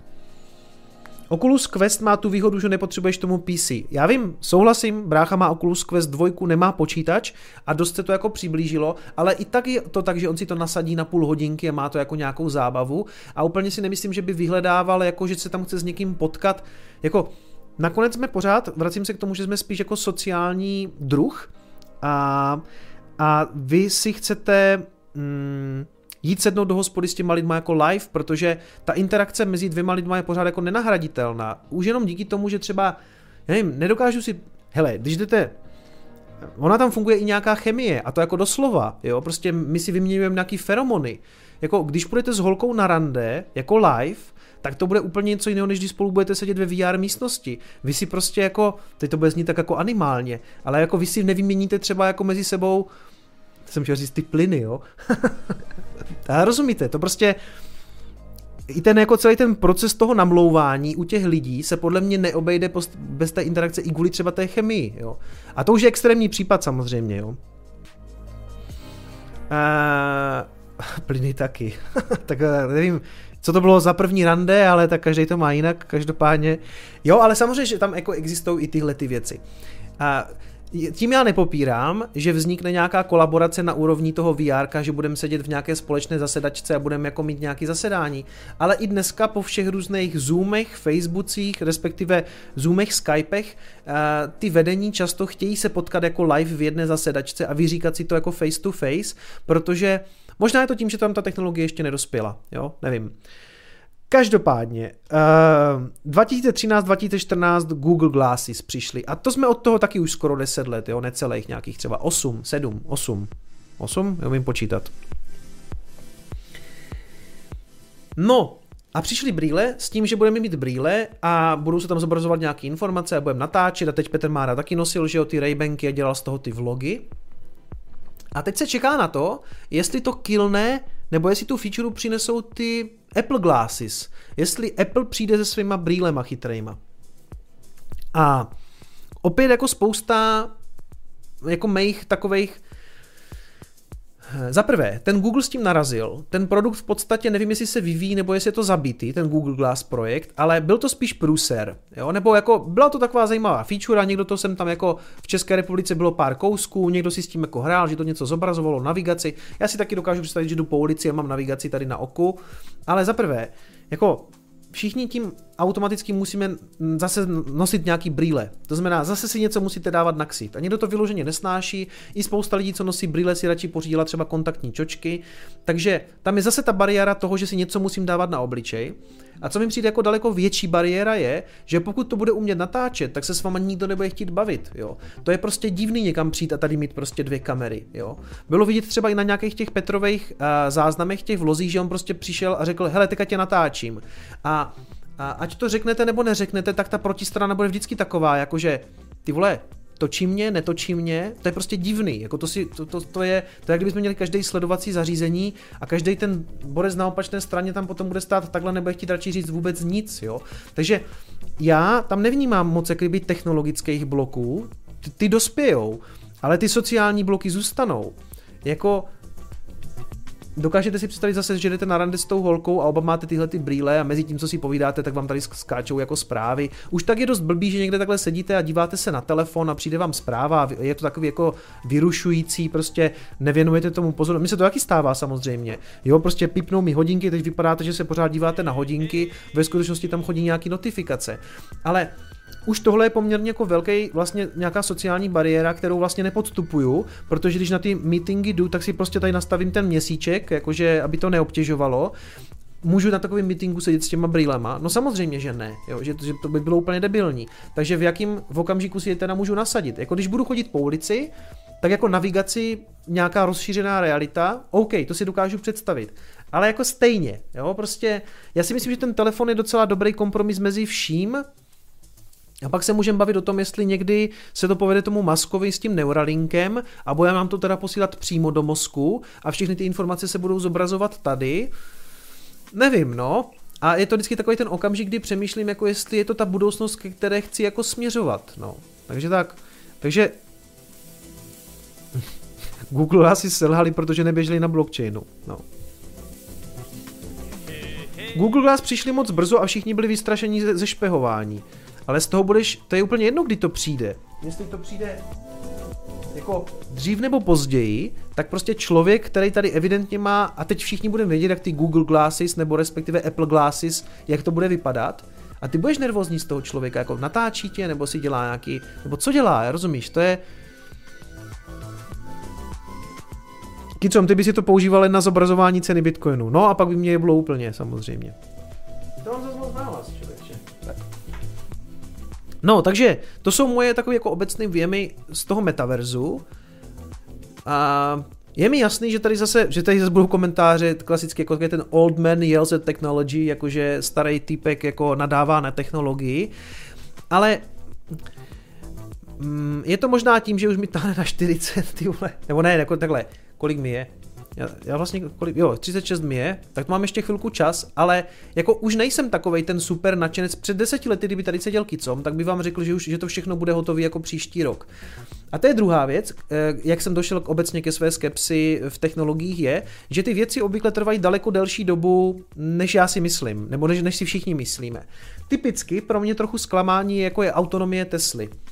Ta Musk s Teslou sliboval, že už v roce 17 nebo 18, 2017 nebo 18, že Tesla autonomně přejede z, z východního pobřeží na západní. A vlastně pokud vím, tak tady z té akce úplně tak jako to úplně vyšumělo a nestalo se to. Ona, ona toho ještě úplně schopná není. Jako ta, ta autonomie samozřejmě u té Tesly už je strašně daleko, ale každá, každý ten jeho meeting byl takový jako už to bude, už to děláme, už zkoumáme tohle, máme prostě tady tyhle ty technologie a není to tam, přátelé, ještě. Jako já jsem těma Teslama jel a Každý, kdo je na toho autopilota pustí, tak samozřejmě ono to jako funguje docela pěkně, ale jako úplně od garáže ke garáži to prostě ještě nedojede. Na dálnici to funguje super, sjede to na exit. Na druhou stranu tyhle ty věci v celku fungují třeba i v tom mým Volvu, tam je adaptivní tempomat eh, s, eh, s hlídáním vlastně jako jízdního pruhu a taky to víceméně jede samo. To jako normálně to zatáčí, jo. to můžete si dát ruce do klína a když jedete po dálnici, tak to auto jede samo. Tam jde i taky o to, že ta Tesla to umí docela pěkně zmarketovat. Jo. Já od té doby, co jsem si koupil vlastně jako jiný auto, a tu Teslu jsem opustil investorsky, tak možná úplně nemám takový jako klapky na očích, ale ty technologie jsou samozřejmě i v jiných autech. Ale ona je nejdál, o tom se vůbec nebudu hádat, jo. Jako jel jsem tou Teslou a jel jsem prostě Volvem a jel jsem Mercedesem a ta Tesla je jednoznačně nejdál, co se týče té autonomie. Ale já jsem si myslel, že v těchto těch Ten Musk už před pár lety sliboval, že bude ta autonomní flíta, celá ta flotila těch jako těch taxíků a v podstatě budou vozit ty lidi úplně samostatně a to si myslím, že je budoucnost, která tady nebude možná ani za 10 let teďka. Jako je ze mě ten skeptik v tom, že když řídíte, a já teďka možná řídím ještě i častěji, tak vidíte, jakých jako nepravděpodobných a divných situacích se na té, na té ulici děje. Něco, co ten stroj podle mě ještě není schopen jako rozpoznat, jako různý cestáři, kteří tam prostě nechají tam kůžel a tam někde vede nějaká stará babka na kole, prostě s igelitkama a přece jenom si myslím, že ten počítač ještě ten počítač umí skvěle zpracovat ty standardní situace, kterých je většina, ale těch posledních 5%, o tom mluvil Musk i na té, na té konferenci, je vlastně největší problém. Třeba, to, třeba těch posledních 5%, nebo to poslední procento toho divného, co se tam jako děje. Jo. Takže a tam si jako myslím, že, že té autonomie u těch aut zřejmě toho jako dosáhneme, ale ne tak brzo, tak jak jsem si myslel třeba ještě tak pět let zpátky. Jo? Myslím si, že, jako, že jsme od toho vlastně docela daleko. Že nějaké plné autonomie těch aut, že je to minimálně 10 let a spíš 20 let daleko. Jo?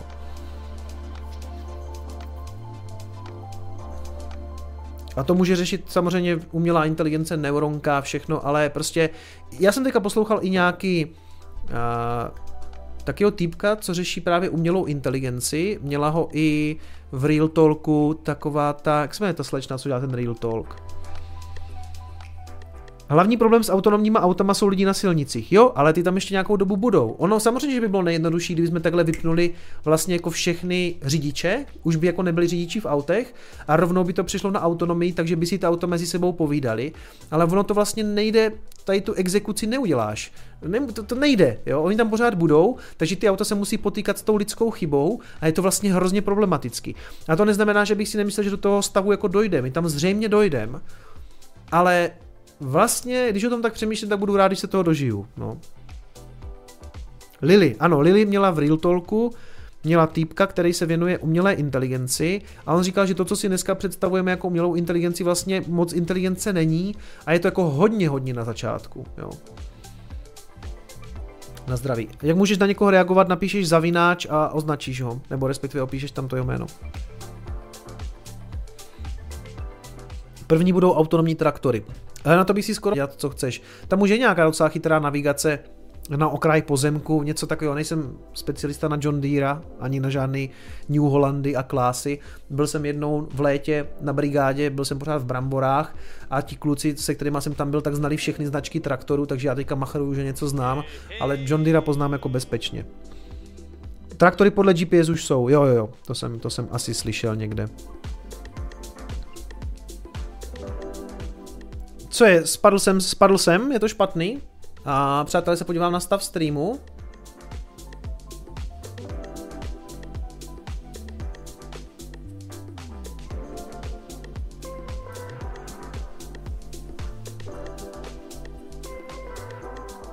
Už dobrý? Hele, už to vypadá asi dobře, tak to byl nějaký lek, dobrý. Já se jenom podívám, jak to tady mám s internetem. Jestli všechno jako jede, měření rychlo. To bylo asi jako, to bylo spíš u YouTubeka, než u mě. Dobrý, já jsem pořád tady na nějakých svých 80 megabitech, takže by to mělo být dobrý. OK. Jo, autonomie letadel samozřejmě, uh, ta si myslím, že jako asi jako hodně daleko, ale v tom se moc nevyznám, tak tady nebudu machorovat, ale pokud vím, tak to letadlo víceméně je schopný to jako odřídit snad skoro celý samo. Dokonce jsem někde slyšel, že piloti vlastně spíš musí mít jako nalítaný ty vzlety a přistání, ale nevím, to bych jako kecal, jo, tomu nerozumím. Ale jako samozřejmě leta, u letadla je to jednoduchý relativně, protože tam se nastaví ten letový koridor, takže jenom nějaká výška v podstatě a ono jako letí, že jo, a tam zase nic není, tam je prostě vzduch, takže uh, autonomie u letadla, který se nemusí potýkat s chodcema, jako s dětskama, co pře- přecházejí přes přechod, musí být určitě jako jednodušší. Dobrý, takže to vypadá, že, že legy jsme vyřešili a já tady tak snad taky jako vidím, že všechno dobrý. A teď teď nevím, co jsem, kde jsem skončil, nebo na co jsem chtěl navázat. Čili uh, Google Glasses a Apple AR Glasses jsme probrali. Já jsem zvědavý, jestli se to povede tomu Apple. Jestli, jestli oni skutečně jako přinutí ty uživatele ty brýle kupovat a jak to bude fungovat a co všechno to bude umět, jo. A mimochodem o těch AR glasses a spousta těch firm jako sází na tu rozšířenou realitu, ale kde to je, jo? Kde, kde to ten Apple dal a vyvíjí to vůbec? Protože Apple je v celku známý i tím, že, hned přečtu donaty, jasně. Uh, Apple je v celku známý tím, že je schopen pracovat roky na něčem, co pak zabije, protože si prostě vyhodnotí, že to nebude dobrý. Takže je dost možný, že tam stejně tak, jak se jako věnují tomu Apple Autu už strašně dlouho. Bude ten Apple Car, nebude to projekt Titan, že jo? A o tom projektu Titan, to já nevím, jestli ještě do toho snad i Jobs v roce 11, to asi jako ne. Jednu dobu oni řešili s Teslou, jestli Teslu koupí, Nicméně žádný Apple auto zatím nemáme a je otázka, jestli ho někdy uvidíme, jestli to třeba nezabijou. Já ani nevím, v jaké fázi to je, jestli na tom ještě pracují. Jo? Jednu dobu se o tom mluvilo hodně, ale prostě auto ne, nevidíme a uvidíme, jestli uvidíme, uvidíme, jestli uvidíme brýle. Budou brýle od Apple? Zatím nejsou. Zatím nejsou. Jo? A určitě to jako dobře střežený projekt, pokud se na tom dělá. Přečtu donaty.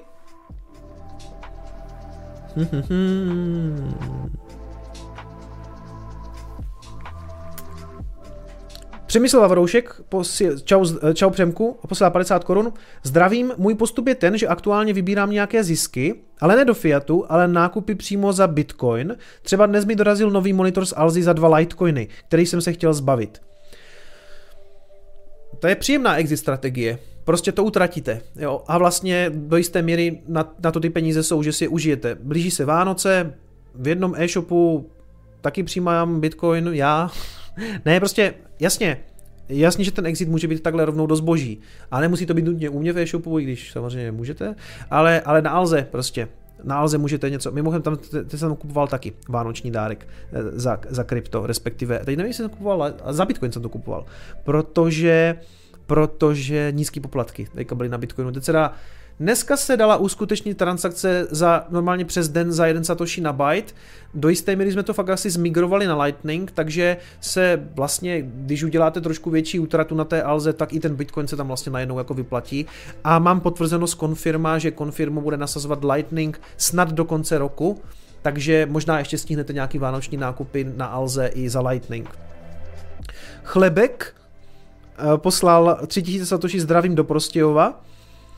Uh, Transporter poslal 3000 zatoši, zdravím z Holandska, díky tobě se mi život změnil k lepšímu a za to ti děkuji, tak to jsem moc rád, to mě vždycky potěší taková zpráva. Tvoje Petra posílá 21 korun. Um, mm, a, ahoj Kicome, koupil jsem si u Swiss Wine moc dobré vínko, nevíš, co to má znamenat ta Bitcoin Revolution, co se chystá, jsem docela zvědavá, měj se hezky. A tak chystá se samozřejmě velká měnová reforma, ale dobrovolná. Každý si může koupit nové měny, kolik uzná za vhodný. Ro, uh, Delphi posílá 2820, to jsem vlastně četl, nebo četl, že četlo se to samo, to, vždycky ta slečna to přečte, že to nad 5 kilo. VR jsem zkoušel, ale zatím mi ty hry přijdou v plenkách a zdá se mi, že vývoj ustrnul, ale, ale Half-Life Alex je pecka. Díky moc za tvoji tvorbu posílám donate, vydělala náhodou Shiba, jo, to jsme řešili. A, hele, tu Alix, to je nějaký datadisk Half-Lifeu, jestli to správně chápu, respektive je to Half-Life pro VR jsem nehrál, to musím vyzkoušet. V plenkách to je a jako na můj vkus je to v těch plenkách už jako docela dost dlouho, jo? že by to jako chtělo, jako vlastně ten nejvíc super hratelný titul je ten, je ten Beat Saber, což je hrozná sranda, ale vlastně jako principiálně je to jako to bych jim křivdil, kdybych řekl, že je to stupidní, ale jako je, je to prostě Guitar Hero předělaný do VR na meče, jo, jako vlastně takhle, ten nápad je skvělý. Jako za, obvykle za tím jednoduchým nápadem vlastně stojí eh, to, že vás to musí napadnout. Je to pecka, je to, je to velká pecka. Ale vlastně, když my si tak všichni myslíme na to, co by tam všechno mohlo vzniknout, tak je to vlastně, pořád čekám jako na nějakou tu killer app, jo, trošku. Děda Zábřežský poslal 20 korun, respektive 1443 za to, že Blu-ray byl další krok dopředu, který se nechytnul.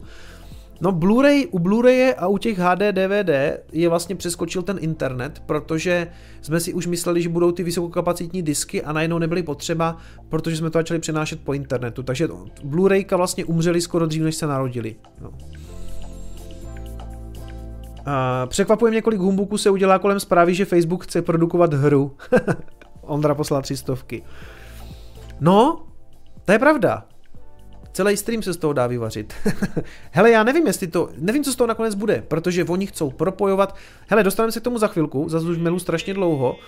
Ty vole, ale oni na to, Ježišmarja, ono už je skoro půl desáté, jsem, ještě jsem nedostal vůbec k ničemu, pane bože.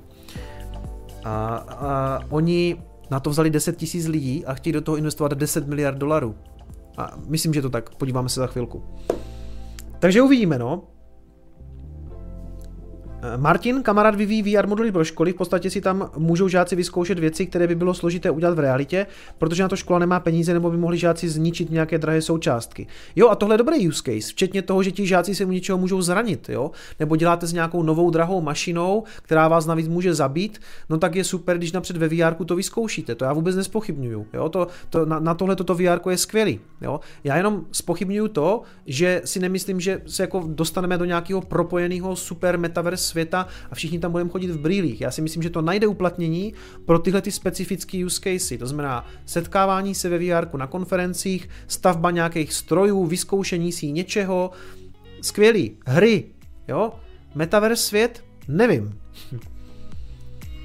Filip, Dorazil mi bitcoinový polštářek, cením originální hodl pásku na balíku. O, děkuji, děkuji, to byl můj nápad pochválím se tady, že jsme udělali i takovou pěknou vlastní, vlastní samolepku, takže, takže jsem rád, že, se, že to někdo ocenil, ale já myslím, že to snad ocenil každý, který mu to přišlo. Uh, Bobek, hyperinflace a čo ty na to? Uh, už se s tím začíná trošku vyhrožovat, no, respektive psal to Jack Dorsey, uh, napsal něco o, o, o hyperinflaci, Doufám, že ne, jako to není něco, co chceme, to by byl průser, jo, pokud by byla hyperinflace na dolaru, to jako nechceš. Martin Auge poslal eh, na pivko 20 a PZ poslal Lightning, Lightning Network hit ten all-time high in capacity yesterday 3138 bitcoinů je aktuálně zamčeno na, Bitcoin, na, na Lightningu. Ano, je to tak, ta kapacita tam skutečně roste a když se podíváte na blockchain bitcoinový, tak on je vlastně poměrně prázdný, jo, takže Lightning nám funguje vlastně docela pěkně. Hmm, Štosuj.cz Čau, Kicome, prosím o pomoc, hledá se UI vývojář zkušený v Reactu, pro výpomoc vývojem frontendu štosuj.cz, najde se tady. Ano, přátelé, Luboš hledá eh, frontendáka, respektive asi, nebo eh, eh, UI, to znamená user interface vývojáře toho uživatelského rozhraní v Reactu, což já nevím, co je, ale pokud chcete, tak se podívejte na štosuj.cz, tam najdete kontakt na Luboše a můžete se s ním domluvit. A Lukáš Rosso, Zdravím do, do Prostějova z Chorvatska. Ano, Lukáš mi psal, že jsem vítán na jeho jachtě v létě. Lukáši, nevím, jestli jsem ti odpověděl, doufám, že jo. Každopádně, jak to bude aktuální, tak se ti ozvu. Třeba se příští rok v Chorvatsku objevím, tak bych se stavil na Humra. tak, tady má někdo přezdívku osraná řiď, to je super. Nebo os, osraná řiď takže to bude zřejmě slovensky. Každopádně cením kreativitu. Ježíš Maria. Takže zpátky k těm článkům, já tady to mám nachystanýho hrozně moc a vidím, že 21 20, když jsem chtěl tady s tou sekcí končit, jsem ještě nezačal. Ale řekl jsem vám celku jasně, co si o tom myslím. Jo? Já si tady pomažu ještě, ještě se na to podíváme, tak si pomažu, žijeme více digitálně, to je pravda, metaverse, jo, nějaký metaverse no to je jasný. Silicon Valley, jak jsem byl technologický optimista, teď jsem realista. Jo, jo, jo, jo, dobrý. Tak už tady mám jenom pár poznámek, co, co k tomu chci říct, tomu se dostanu průběžně. Hmm, tady na Reuters článek, co je to Metaverse, další vysvětlení a mimochodem jedno z nejlepších vysvětlení jsem vlastně našel, nebo dobrý článek jsem našel na stránkách České spořitelny. Já jsem hledal nějaký český, abych to zase nemusel lámat z té angličtiny, vždycky tak překládám z té angličtiny jako kdyby on the fly a používám ty obraty anglicky jak sugar daddy. No, prostě byl jsem línej to překládat on the fly, takže jsem si našel na české spořitelně tady ten článek, který je mimochodem jako fakt docela dobrý. Pokud patříte mezi milovní, mimochodem už z minulého roku, z konce roku, respektive z, října 2020, pokud patříte mezi milovníky kyber, kyberpunkové literatury, možná jste o tomto pojmu už slyšeli, spisovatel Neil Stephenson jim kdysi označil fiktivního nástupce internetu, čili metaverse, založeného na sdíleném virtuálním prostoru. A zatímco pro většinu z nás jde o zcela neprobádané téma, některé společnosti už vyvíjejí technologie, které se tímto konceptem inspirují. Čili my už asi víme, co je to metaverse. Eh, jedna z definic popisuje metaverse jako budoucí podobu internetu, jehož součástí budou zjednodušeně řečeno trvalé, trvalé sdílené 3D virtuální prostory, propojené do jednoho virtuálního vesmíru. A to já si právě nejsem úplně jistý, že se to jako kdyby všechno propojí do, do jednoho virtuálního světa, protože když se bavíte s nějakým vývojářem, tak vám vždycky řekne, že největší jako hell je vlastně nějaká interoperabilita nebo jako propojování těch věcí dohromady. Jo. Takže tam, tam, tam zůstává moje skepse. Představte si masivní virtuální říši, do které mohou lidé vejít, kdykoliv se jim zachce a dělat zde cokoliv chtějí. Třeba se potkávat s přáteli, tvořit umění, hrát hry nebo nakupovat. Mohou také navštěvovat jiné říše a jejich identita s nimi přitom zůstává v podobě avataru. Přibližuje redaktor Halkos koncept metaverzu ve svém článku bla bla bla. Takže už budem Prej, prej se tady, prej je tady nějaká hra, že se pije vždycky, když Kycom řekne, že nechce být připojený na přístroje. No já úplně nechci, já se být připojen na přístroje. 20 milionů lč. Uh, děkuji klukům z Golden Pocketu za, uh, za donate v Litecoinu ne, nejsem si prostě úplně jistý, že dojde k nějakému jako brutálnímu propojení těch světů do jednoho a to by se opakovalo. Teď jsou tady nějaké jako vlastnosti, které ten svět má teda splňovat, jako persistence, synchronicita, ekonomika. U té persistence třeba jo, metaverse bude fungovat neustále, bude otevřený všem, nikdy se nevynuluje, nepozastaví ani nevypne.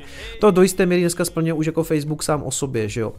Synchronicita, ekonomika, že tam bude plně funkční ekonomika, interoperabilita dat a digitálního obsahu, to si myslím, že bude jeden z největších jako technologických problémů, který by tam někdo chtěl jako řešit.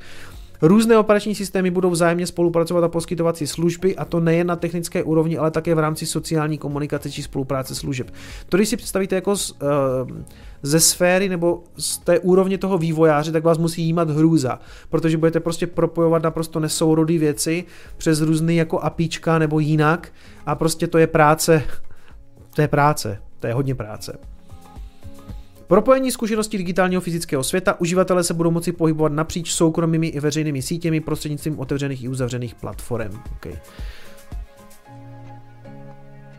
No, mám toho tady označeného docela dost, ale jo, toto chci přečíst, protože tady je nějaká kritika. Zmíněná interoperabilita by měla umožnit přechod z platformy na platformu, kdybyste si sebou mohli nosit své věci. To je ta, vlastně tohle to je, nebo z tohohle vychází jako ten argument pro NFTčka, že si budu moct kdyby přenášet z těch světů právě ty věci definované tím NFT tokenem. Ale já se zase vracím k tomu, že v, každým to, v každé té části toho světa by vlastně musel být třeba zadefinovaný, jak se ten token zobrazuje, to NFTčko. Jo nějak univerzálně. Vůbec si nedokážu představit, jak to někdo chce. Jako, a, pořád, a zase se vracím k tomu. Na co mi bude meč z Diabla ve StarCraftu. Jo, rozumíme si. Prostě některé věci nedávají ze své podstaty smysl. Ještě, co mě trošku překvapuje, že spousta lidí právě říká, nebo spolíhá na nákupy těch NFTček kvůli tomu, že jednou vlastně v těch metaverse světech budou moct vystavovat to svoje původní NFTčko.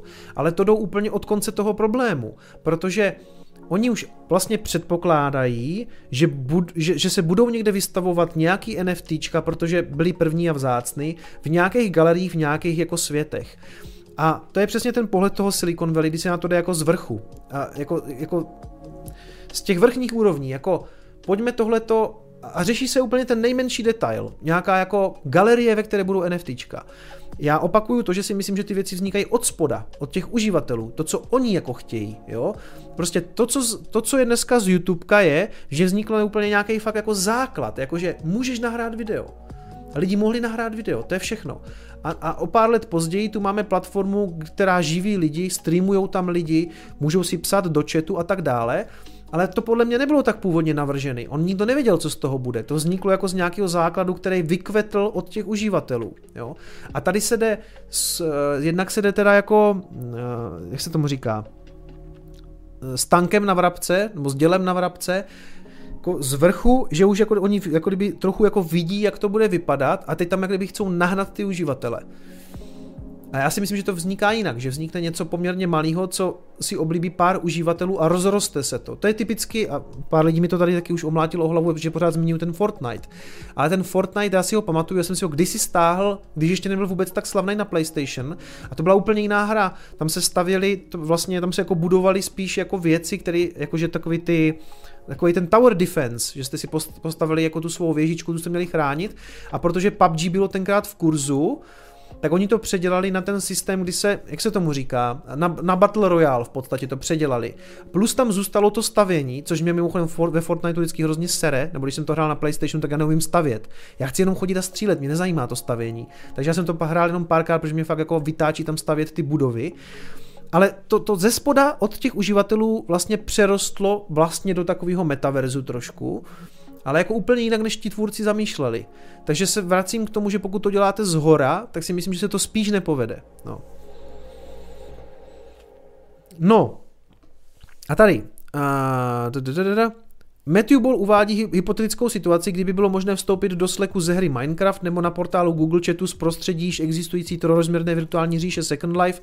Tomu zatím podle Bola ale brání skutečnost, že technologičtí giganti cíleně pracují v uzavřených ekosystémech a mají obavu, že sdílením těchto systémů by se příliš otevřeli konkurenci. William Burns, člen poradního výboru Infinite Metaverse Alliance, ty vole, taková věc je, Infinite Metaverse Alliance, tento názor sdílí a dodává, že se pravděpodobně řada společností nebude chtít zdát určité míry kontroly, bez které není vznik metaverzu možný. Navíc ta, ta kontrola do, do jisté míry podle mě musí jako vlastně i zůstat, protože jinak se vám z toho stane eh, Žumpa, no, jakože lidi, když jim dáte neomezený nástroj na internetu, tak z něho obvykle vznikne jako uh, něco, kam třeba potom Rozumíte, to jsou v podstatě jako typicky ty dark markety, což jako je, dejme tomu, že jako nějak v pořádku, ale nesehnali byste moc jako inzerentů. Prostě to, že dneska Facebook a YouTube funguje tak, jak funguje, je taky díky tomu, že oni v podstatě řídí nějakou kvalitu, aby tam přišli inzerenti. Je zajímá to, jestli tam přijdou inzerenti dávat reklamu. A oni nepřijdou dávat reklamu nikam, kde bude dětský porno. To znamená, pokud ty světy budou totálně otevřený, tak jako nebude náhodou v těch galeriích potom se jako vysílat dětský porno nebo něco takového, protože pokud ne, tak to znamená, že tam bude muset být správce, bude, bude tam muset být ten kurátor, ale v tom případě už to není decentralizovaný svět, rozumíme si? Mm, mm. Kanonem na vrabce se říká, ano, správně, omlouvám se.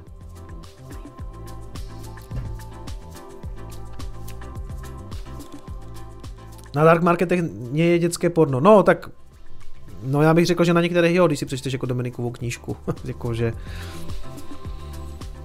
Tady Filip píše, že to je super filozofický díl, tak to jsem rád. Je to spíš takový, jako kicom přemýšlí nahlas, jo. Ale... A... Hele, hlavně, já si pamatuju, ten buzzword Web 3.0 zase už z toho minulého období kryptoměn 2.17.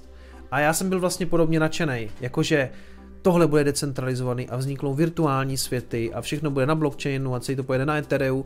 A za čtyři roky jako vlastně jsem neviděl nic, nic kromě toho, že Facebook se o to teďka nějak zajímá, jo, prostě jako nic, jedna věc, jo, Tady je celý článek na Coindesku, kdyby vás to zajímalo, vidíte, že i Coindesk jako kryptoměnový médium se tím jako zabývá, Facebook eh, s tím, že vlastně teď ten metaverse budou spouštět a je to tady rozebraný. Já tady zase jsem našel v podstatě český přepis nebo něco hodně podobného na iDnesu. Facebook tvoří virtuální svět Metaverse v Evropě na to najme 10 tisíc lidí, což je jako neuvěřitelné číslo, že jo. Už jenom jako domluva těch lidí na takovým obrovským projektu je jako strašně špatně organizovatelná, jako jak chcete řídit takhle velký projekt. Technologická společnost Facebook pracuje na vývoji konceptu virtuálního vesmíru nazvaného Metaverse. Lidé se v něm, mimochodem tohle z 19. října, jo, takže fakt jako aktuální věc, hodně se o tom teďka mluví. Lidé se v něm podle plánu firmy budou chovat podobně jako v reálném světě, jen budou propojeni rozšířenou a virtuální realitou. Facebook kvůli tomu i najme uh, až 10 000 nových pracovníků ze zemí Evropské unie. Facebook plánuje propojení virtuální rozšířené reality a skutečné reality a tak dále. Jsem viděl, jsem si tady označil toho nějak moc. Jo. Náš virtuální vesmír má potenciál pomocí otvírat nové kreativní, sociální, ekonomické příležitosti a od počátku ho budou vytvářet právě Evropané, uvedla technologická firma na svém oficiálním blogu. Pro vstup do metaverzu budou lidé zřejmě potřebovat brýle pro virtuální realitu. Klíčovou vlastností nového virtuálního světa má být otevřenost a schopnost různých systémů vzájemně spolupracovat. Víceméně tady už jsem všechno rozebral, jednak e, ta vzájemná spolupráce těch systémů je problematická, plus ten blok těch brýlí. A, ten, a to nejenom jak kdyby jako finanční blok, ale jako ten sociální, ale to už jsem říkal. Hmm, Virtuální vesmír Metaverse není produkt, který by mohla vytvořit jedna firma, stejně jako internet i Metaverse, jenže internet je ty vole protokol, to je poměrně jednoduchý, to jsou prostě jako pakety s informacemi. To je úplně něco jiného než ten Metaverse, jo. Ten Metaverse už musí, tomu už musíte dát nějakou formu. To, to, to podle mě jako nejde definovat na úrovni protokolu, jo. To prostě už musíte postavit. A jestli to postaví Facebook, no tak ty vole, děj se vůle boží teda v tom, děj se vůle Markova, jo, protože to Facebook není úplně nejlepší správce třeba osobních dat. Dostaneme se k tomu. A stejně jako internet i metaverse existuje bez ohledu na to, jestli v ní Facebook je nebo není. Zájemci budou moci trávit čas s přáteli, pracovat, hrát si, učit se nebo třeba nakupovat. Jde nám o to, aby čas, který lidé tráví v online světě, byl co nejsmysluplnější. A to není pravda, tady lžou. Je jim, to, jim je to úplně jedno. Oni chtějí vás udržet na té platformě co nejdíl a jim úplně jedno, co tam děláte. Dneska ani nikdo neví, co ten algoritmus dělá, protože když se podíváte na takové věci, jako je třeba social dilemma, a sociální dilema na Netflixu doporučuju. A nebo pokud to chcete jako vlastně v rychlosti, tak tady doporučuju video od Patrika Kořenáře, na které mě odkázal jeden z vás, jeden z fanoušků mi říkal, že se na to podívám. Temná strana Facebooku. Patrik mimochodem jako výborný, jo. On než pustí nějaký video, tak to je vrchem spodem jako skvělý zdroje a tak dále. Takže doporučuji video, temná strana na Facebooku od Patrika Kořenáře. A on se tam zabývá tím problémem, že Dneska už nikdo moc neví, co ten facebookovský algoritmus vlastně dělá, protože ho do jisté eh, míry řídí ta umělá inteligence a ta umělá inteligence je vlastně nastavená tak, nebo umělá inteligence, na to nějaká neuronová síť nebo prostě uh, Ona vás chce nechat na té platformě co nejdíl, abyste se dívali a klikali na reklamu. Takže vám samozřejmě i vlastně dává obsah, který vám se bude líbit nebo který bude zbuzovat nějaké emoce. A dneska je mimochodem Facebook velký problém v různých zemích, jako typu ten, ten Myanmar a tyhle ty poměrně chudé země, kde lidem přistane v ruce telefon, kde je předinstalovaný Facebook a oni si dokonce myslí, že internet je Facebook, protože na normálním internetu jak kdyby nikdy nebyli. A tam kvůli tomu vznikají sociální nepokoje, prostě šikují se tam různé teroristické skupiny, nebo je to vlastně celá ta genocida v tom Myanmaru byla do jisté míry vlastně jako organizovaná přes Facebook a Facebook na to nebyl schopen reagovat. Doporučuju fakt toho Patrika a doporučuju a, to Social Dilemma, kde zjistíte, že Facebook minimálně na tyhle ty věci není schopen reagovat dostatečně rychle, dynamicky a je to jako velkolepý pruser. Jo? Takže já nejsem si úplně jistý, jestli my chceme svěřit budování metaverse světa, ve kterým všichni teda asi budeme žít připojení na přístrojích, pijete, Uh, tak uh, nevím, jestli to chceme jako svěřit úplně Facebooku. Nejsem si tím úplně jistý, no.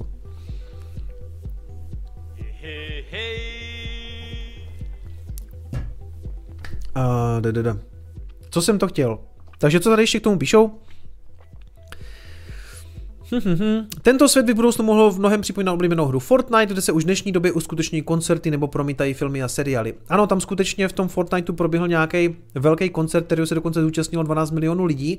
A já si myslím, že to je takový ten počáteční hype, jakože wow, něco se děje ve virtuálním světě, je tam nějaký koncert, to je jako zajímavý. No já si nemyslím, že ta budoucnost je v tom, že se budeme potkávat ve virtuálních světech na koncertě, jo. Jako, ty vole, na ten koncert chcete jít, protože tam je live ten váš oblíbený umělec, v tom virtuálním světě není live.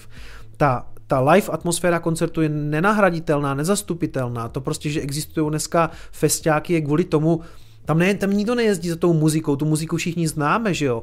My, když jedete na interpreta na festiák, tak obvykle znáte to jeho CDčko. Vy chcete slyšet, jak to zahraje live a uvidíte toho týpka, jo. Jako, jako ano, dokážu si představit, že si pustím něco ve virtuální realitě takovou for fun, potkám tam možná nějaký svoje známy, ale to, to není koncert, to je prostě záznam, že jo? Nebo ono to může být samozřejmě i live, ve smyslu, že se to tam bude jako nějak promítat, ale koho to zajímá? Ty vole, vy chcete jít live na ten koncert, jako to, to vždycky tak jako, to si myslím, že tak jako vždycky bude, jo? To si nemyslím, že by byl jako takový ten starý člověk, co, co jako nadává na tu technologii, jako že moje děcka, respektive já jsem to dělal takhle, moje děcka to budou dělat taky takhle.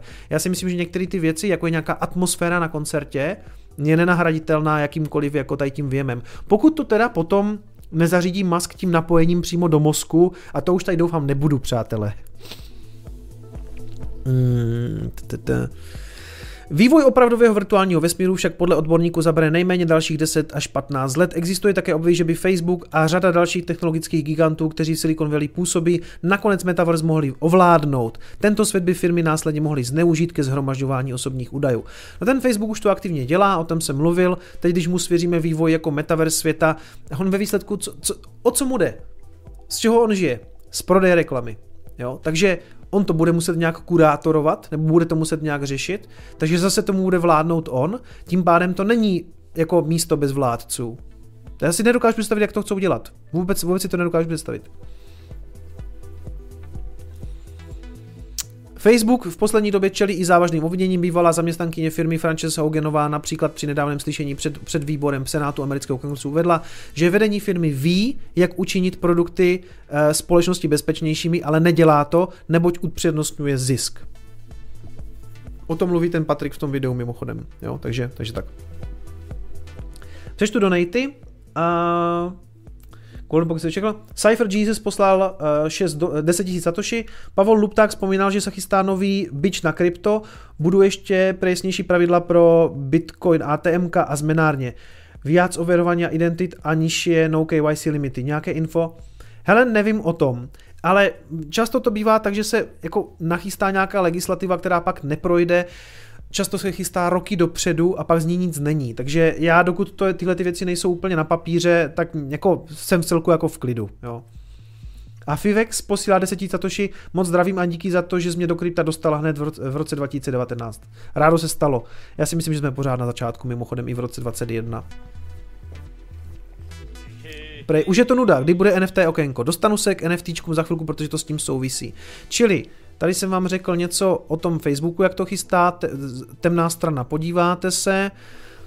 A I takové firmy jako GameStop, který měl vlastně třeba na jaře ještě velký problémy vůbec se svým existováním, už chce nabrat někoho na Web3 Gaming a bude, uh, respektive chtějí nějakého Ethereum specialistu s tím, že budou chtít mít nějaký svůj NFT marketplace. Jo. Takže vidíte, že jako spousta firm se toho samozřejmě chytá a, a jako já jsem zvědavý, když tady budeme sedět za rok, jak, jak se to posune, jestli tady spolu budeme sedět za pět let, tak bych si typl na to, že, že vlastně moc ne, jo, protože pokud ten Facebook mimochodem nabral 10 tisíc lidí a chce do toho investovat 10 miliard, tak než, než se ten kolos někam pohne, to bude trvat roky, jo.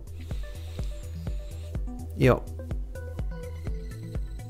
ano. A zase jo, zase prostě takové jako sami buzzwordy, jako chceme Ethereum based Web3, nějakou část naší firmy, která vyvine eh, jako vlastně jako nějaký metaverse svět, kde budou blockchainy a NFTčka a, a gaming a všechno dohromady, jo. No, už je, se smíchal Web 3.0 gaming, uh, NFTčka, blockchainy, Etherea, toto všecko, tam už chybí jenom drony, jo, aby to bylo jako kompletně, jo.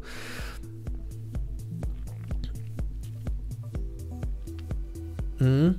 Prej má být KYC uh, eh, i na ATMkách od nuly. Hmm, OK.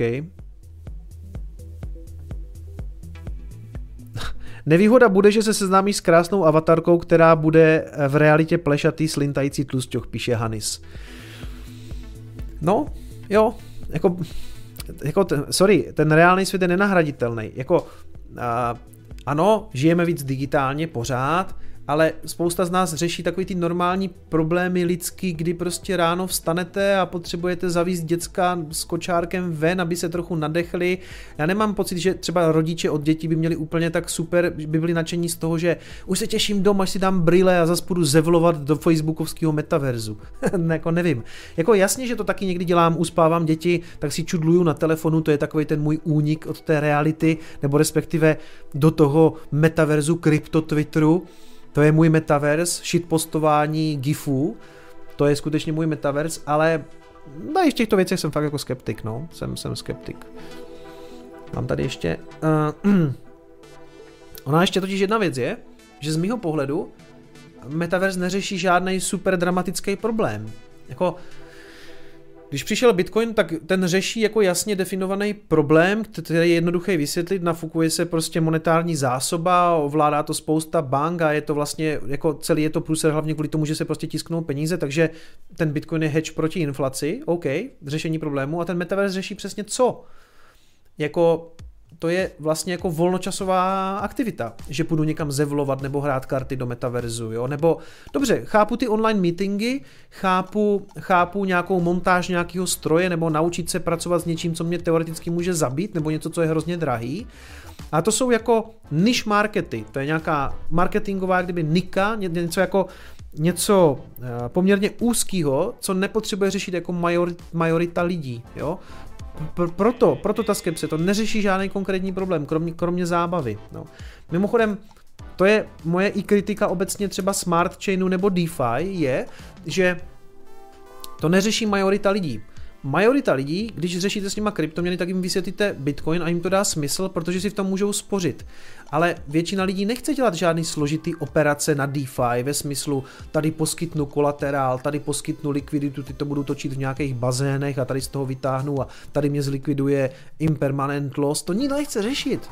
To není, to není záležitost, to je záležitost možná pro nějaký fundy na Ethereum a tomu rozumím a jestli na tom vyděláte dobře pro vás, ale normální no-coiner z ulice, když mu ukážete DeFi, tak vám řekne, že jste se úplně posrali, protože on potřebuje zavíst děcka do školky a odpoledne jim namazat chleba s paštikou. Rozumíte? Ta, ta, tam, tam jde o to, že on potřebuje akorát si do něčeho třeba spořit, mít dobrý peníze, které nebudou ztrácet hodnotu a, a to, tam nemusíte nic řešit. To si koupíte, dáte to na peněženku a, dáte, a jdete zase do jobu, jo? Já, ne, nemůžete po těch lidech chtít, aby celý den zkoumali magický svět DeFi a Etherea a zkoumat, že tady můžu tady zatahat za jedno a tady mi vypadnou nějaký jiný zlaťáky. To je záležitost pro úzkou skupinu fanoušků a nadšenců a vlastně to z mýho pohledu nemá šanci proniknout do mainstreamu, protože, protože je to kurva moc složitý, jo. Některé ty věci prostě, většinu jich nechápu, jo, jakože syntetický deriváty na Synthetixu. Super, jestli to někdo umí na něco použít, já mu gratuluju, ale pro normálního člověka je to jako what the fuck, ty vole, to jako, že já nepotřebuju syntetický derivát. rozumíte? Jestli na tom jednou pojedou, třeba na DeFi obecně, jestli pojedou jako banky, nějak na Ethereum, OK. A to se zase vracíme k tomu, že Ethereum má docela dost svých problémů se škálováním a jiných problémů, s tím, že ty banky si to možná radši udělají jako centralizovaný systém, jo. Ale jako majoritní použití Ethera já vlastně moc nevidím, protože DeFi je složitý a NFTčka dneska jsou vlastně zase jenom pro velmi úzkou jako nadšenou skupinu a takový ty jako ty, který mají smysl, řekněme z nějakého i investičního pohledu, pokud spekulujete na to, že jim poroste cena, jako jsou kryptopankové, tak už je, tam už je cena v milionech. To je neprostupný pro normálního člověka. A jasně, frakcionalizace NFTček, že to jako nakrájíme a pak si toho jednoho kryptopanka všichni nadrobíme na tisíc kousku, ty vole, hoši, Chce, chce někdo jako tisícinu kryptopanka, ale to nedává smysl. Kupte si Satoshi radši nějaký.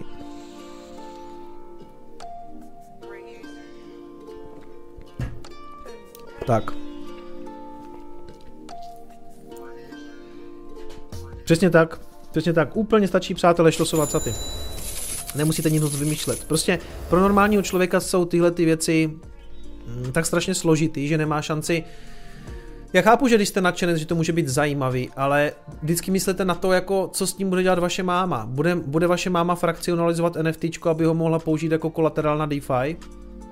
Nebo vám namaže chleba s paštikou? sám, sem, sem tam pobavím mají sám sebe. A...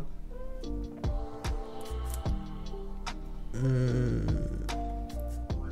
Mark Zuckerberg posílal 22 korun. Eh, nejdříve jsem vám ukradl Facebook, teď vám šlohnu celý vesmír. Jsem tam si vás proklepnu doma pomocí vaší kamerky v telefonu. Snad vám to nevadí. Děkuji Kicumovi za neplacenou spolupráci. Martin Musílek posílá 30 eh, korun. Hezký večer, co takhle fundamentální video o daních, za jakých podmínek a jak často danit, podat DP, ať na někoho nepřijde berňák po nákupu u, u Alzy. A No, to je na téma, mám vlastně domluvenou už nějakou dobu, že se o tom pobavím s nějakým daňařem, já sám už o tom mluvit nechci, protože by z toho bylo nějaký daňový poradenství a od toho dávám v podstatě jako ruce pryč, protože nikomu radit nechci, nechci tady říct nic špatně, takže možná spíš domluvíme nějakou spolupráci na stream. V podstatě už mám na to i člověka, respektive dva dokonce. Jan Marek posílá 20 zřejmě norských korun, děkuju, nevím kolik je to peněz, každopádně díky. Zdravím to takhle druhý stream s Danem Steigerwaldem. Možný je všechno, ale snažím se spíš přinášet jako nějaký nový tváři, který jste tady ještě neviděli, takže teďka aktuálně eh, hledáme termín s Kristianem Čepčarem, který jste mohli vidět eh, na, na Chain Campu a hodně lidí mi říkalo, ty vole, toho musí dotáhnout na stream. Kristian dělá marketáka pro Brains a je to super borec a my se známe už nějakou dobu a on to tam tak zabil na tom chain campu, že tady samozřejmě se musí objevit, jo. Takže, takže uvidíte tady dřív nebo později asi Kristiana a Marka Vaňhu z, z Golden Pocket taky ladíme termín, jo, je to takový složitý, protože, protože je toho prostě hodně. A o Kristiana si fakt jako psalo hodně lidí, takže ano, bude tady, bude tady, bude tady krocaní stream.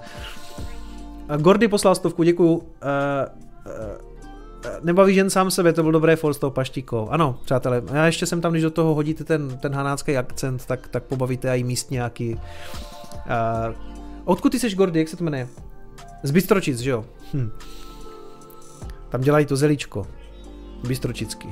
Takže můžete mazat na chleba klidně kyselý zelí, ale to není nic moc. Hele, co jsem to ještě chtěl, Ježíš Maria, těch záložek mám, 21.43. Jo, Kristian je frajer, dobře to tam zabil. Já jsem, já jsem nečekal takový výstup, protože já Kristiana znám dlouho, my spolu třeba řešíme, vlastně on mi i, i z Brains jako dodává ty knížky, o manželka s ním komunikuje a fakt vlastně on mě tenkrát oslovil, já jsem se díky němu seznámil vlastně s Pavlem Moravcem i s Honzou Čapkem a, já jsem ho nikdy neviděl takhle vystupovat a říkal jsem si, Brains tam poslalo Kristiana, to jsem zvědavej, ty vole, on zabíjel, že? To bylo, to bylo, no a to už jsem tady řešil, abych, abych mu moc nemazal med kolem huby, ale každopádně dřív nebo později ho tady asi do Vánoc uvidíte. Kicume pozví Leoše Mareše, ten prý taky fušuje do Bitcoinu. Jo, zajímavý, zajímavý, zajímavý. Na, napadá mě, možná i, možná bych se i typl, kdo mu o tom řekl, ale to nic, to nic. Takže Metaverse, eh, Mimochodem, tohle je docela zajímavý, že NFTčka mají za sebou takový mini bear market. Já to moc nesleduju, ale jako spadly tam nějaký prodeje eh, těch, eh, na těch NFTčkách, takže Ono se to zase vrátí. Jakmile Bitcoin začne zase, to vždycky jak je nějaká korekce na Bitcoinu, tak to tam opadne, ale nemyslím si, že by ty NFT v nějaké blízké době jako nějak úplně zahučely. Jako dřív nebo později asi jo, ale jako dokud jede Bitcoin nahoru, tak, je to, tak si myslím, že se tam ještě budou dít docela věci. Jo. Tady mimochodem na VR App jsem našel zajímavý přehled různých metaverse světů, nebo ty, kteří aspirují na to, že by se z nich ty metaverse světy mohly stát. Čili Uh, Horizon, co dělá právě Facebook ve spolupráci s Oculusem, to je nějak ve vývoji, nevím jak moc jako je to daleko, ale to má být právě nějaký místo pro setkávání, v podstatě, že se jako potkáte v té virtuální realitě i třeba jako ty jaký obchodní setkání nebo jako business. Roblox, to znám jenom, to znám jenom ze streamu od Novbyho, že vždycky, když řek, udělá nějaký průsled, tak vždycky řekne jako v Robloxu, v Robloxu. Jakože ty, to je takový podle mě taky poměrně jako docela nahypovaný eh, vlastně svět, kde si můžete dělat vlastní hry a tak dále. Ale co mě tady zaujalo, jedna statistika od, na Somnium Space, kdy Somnium Space je totiž český projekt VR světa, ale tady je zajímavý, že Somnium Space je kryptometa projekt, Metaverse projekt. Hra je dostupná prostřednictvím Steamu, kde má smíšené hodnocení od 65 recenzentů. To pravda není moc. Hru si občas spustí jeden až dva uživatelé měsíčně, možná tvůrci, Známým obchodem v Somnium Space je prodej Tesly Model 3, avšak prodeje probíhají hlavně na OpenSea v kryptoměně Ethereum. Tím se myslí, jako, že hodně se jako děje v té ekonomice. Obecně si myslím, že ten problém je, že uh, on ty hry blockchainový vlastně podle mě nikdo moc nehraje. Uh, já znám docela dost lidí, co si nakoupili třeba spekulativně pozemky uh, v Decentralandu, nebo si koupili tu manu jako vnitřní, to říkali i kluci od kulatého stolu, že mají tu manu, ale já neznám nikoho, kdo by to aktivně hrál. Já mám prostě pocit, že to vlastně nikoho nezajímá, nebo že to zajímá lidi jenom jako z toho investičního spekulativního pohledu, čemuž jako rozumím, ale vy když do něčeho investujete, tak ve výsledku hlavně chcete, aby jako to mělo tu uživatelskou základnu, protože ta hodnota vzniká z toho, že tam ti lidi budou. A u toho Decentralandu píšou, Hra běží v prohlížeči na adrese playdecentraland.org. Dle uh, Similar webu zájem o stránku roste aktuálně zaznamenává zhruba 650 tisíc přístupů měsíčně. Čas strávený na stránce je přitom podstatně nižší, než je tomu u kvalitních webů s prohlížečovými hrami. Statistiky spíše nasvědčují procházení webu projektu na místo hraní hry. Neznám nikoho, kdo to hraje, ten Decentraland. Tak říkám, znám lidi, co to nakoupili spekulativně pozemky, tohleto, ale nikdo to nehraje, podle mě. Nebo ne, fakt nikoho neznám, kdo by to hrál. Jo. A s tím Somnium Space, kde tady píšou prostě jeden až dva uživatelé měsíčně, eh, podle nějakých statistik jako Steamu, nevím, jo, Kolem Metaverse krouží spousta velkých firm, například Epic Games pořádá ve své free-to-play hře Fortnite úspěšné koncerty populárních hudebníků, to jsem o tom jsem mluvil. Návštěvnost těchto koncertů je fenomenální, koncert Travise Scotta navštívil ve Fortniteu přes 12 milionů uživatelů. Jasně, jasně, ale je to spíš takový jako ty vole, ve Fortniteu bude koncert. Když tam bude 20. 30. bude to ještě někoho zajímat, nevím, jo? Ale třeba se mýlím, třeba jsem jenom klasický škarohlíd. A teďka pijou všichni, co sází na škarohlída, protože to je zase taková hra na Discordu, že když řeknu škarohlíd, tak se prej pije někdy. hmm, překážky bránící rychlému rozmachu. U virtuální reality slyšíme už desítky let, že ta pravá adopce přijde, až něco. Důvod se průběžně mění, jak jsou jednotlivé bariéry postupně bourány, avšak masová adopce stále nepřichází.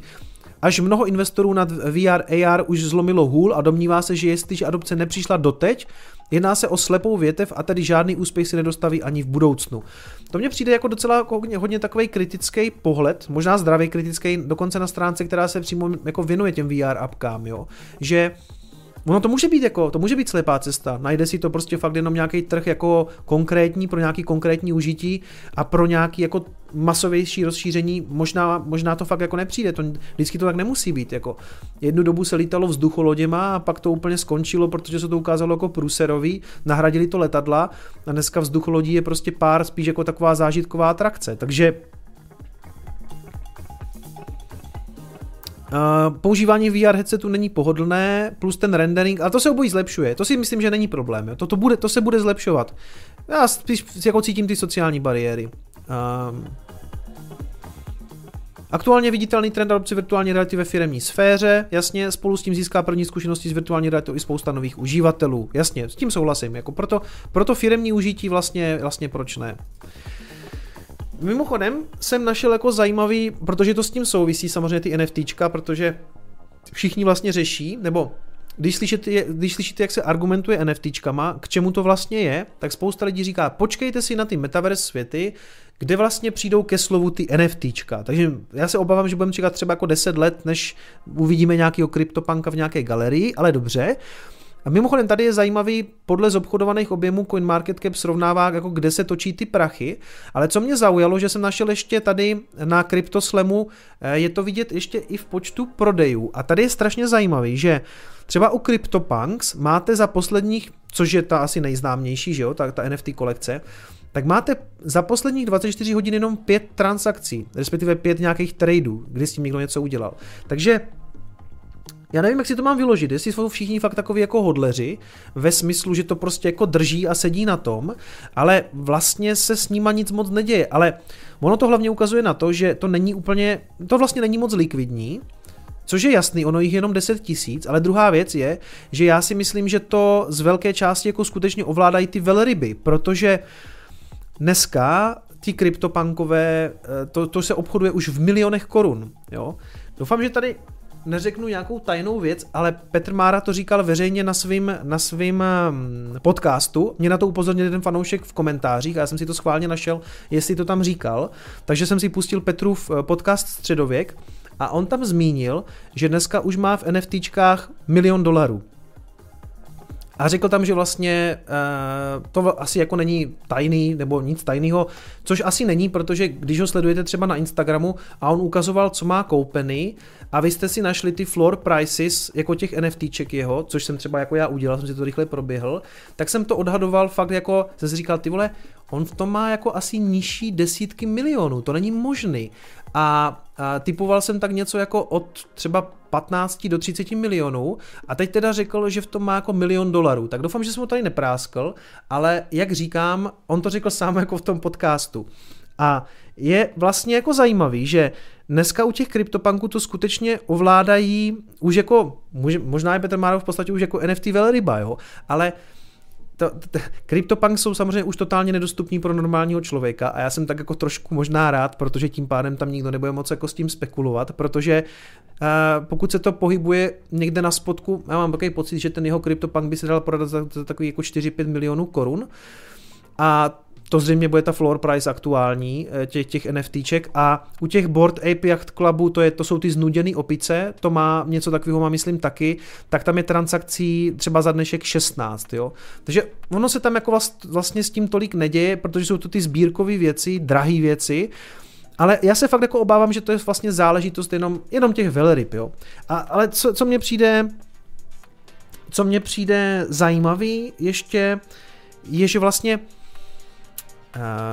tam, kde je největší likvidita, nebo prostě NFT projekt číslo jedna je Axie Infinity. A tak jsem si říkal, dobře, furt tě někdo buzeruje, že tomu nerozumíš, běž se na to podívat, jakože si to máš nastudovat, tak já jsem si zase dělal nějaký, a mimochodem já ten NFT research dělám tak průběžně, jo, a tak jsem si říkal, dobře, Axie Infinity, údajně nejhranější hra v celém tom prostoru, uh, transakcí jako pokokot, 73 tisíc transakcí za 24 hodin, tak si to zahraju. A já jsem si říkal, než si to zahraju, tak radši si možná pustím nějaký video, abych jako věděl, do čeho lezu. Jo?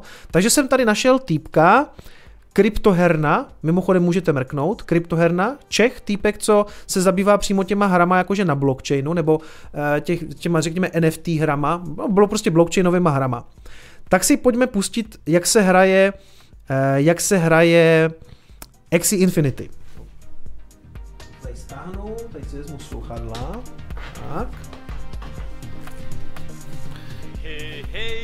Vypnu muziku a pustíme si kousíček tady z toho videa. Já to proskáču samozřejmě, nebudem si pouštět 13 minut, nebojte se. Kanálu, který vám pravidelně... Dobrý den, vítejte na kryptoherním kanálu, který vám pravidelně přináší informace ze světa videoher, které za hraní odměňují kryptoměnou. Dnes se podíváme na titul s doposud největší hráčskou komunitou mezi hrami žánru Play to Earn s názvem Axie Infinity. V této hře je možné vydělat si peníze chováním a šlechtěním virtuálních příšerek nebo prodejem herních aktiv. Zaujalo vás to? No, tak ne, ale to. dobře. Hned na úvod musím říct, že Axie Infinity není jen hra. Cílem vývojářů je... Jinak jako týpek je dobrý, komentuje to dobře, to není jako útok na něho, jo? já si dělám prdel z té hry, jinak jako doporučuji mrkněte na kryptohernu. Totiž vybudovat co možná nejvíce decentralizovaný virtuální svět, plný malých kreslených příšerek, které se nazývají Axis. Každý hráč může vlastnit libovolný počet těchto potvůrek.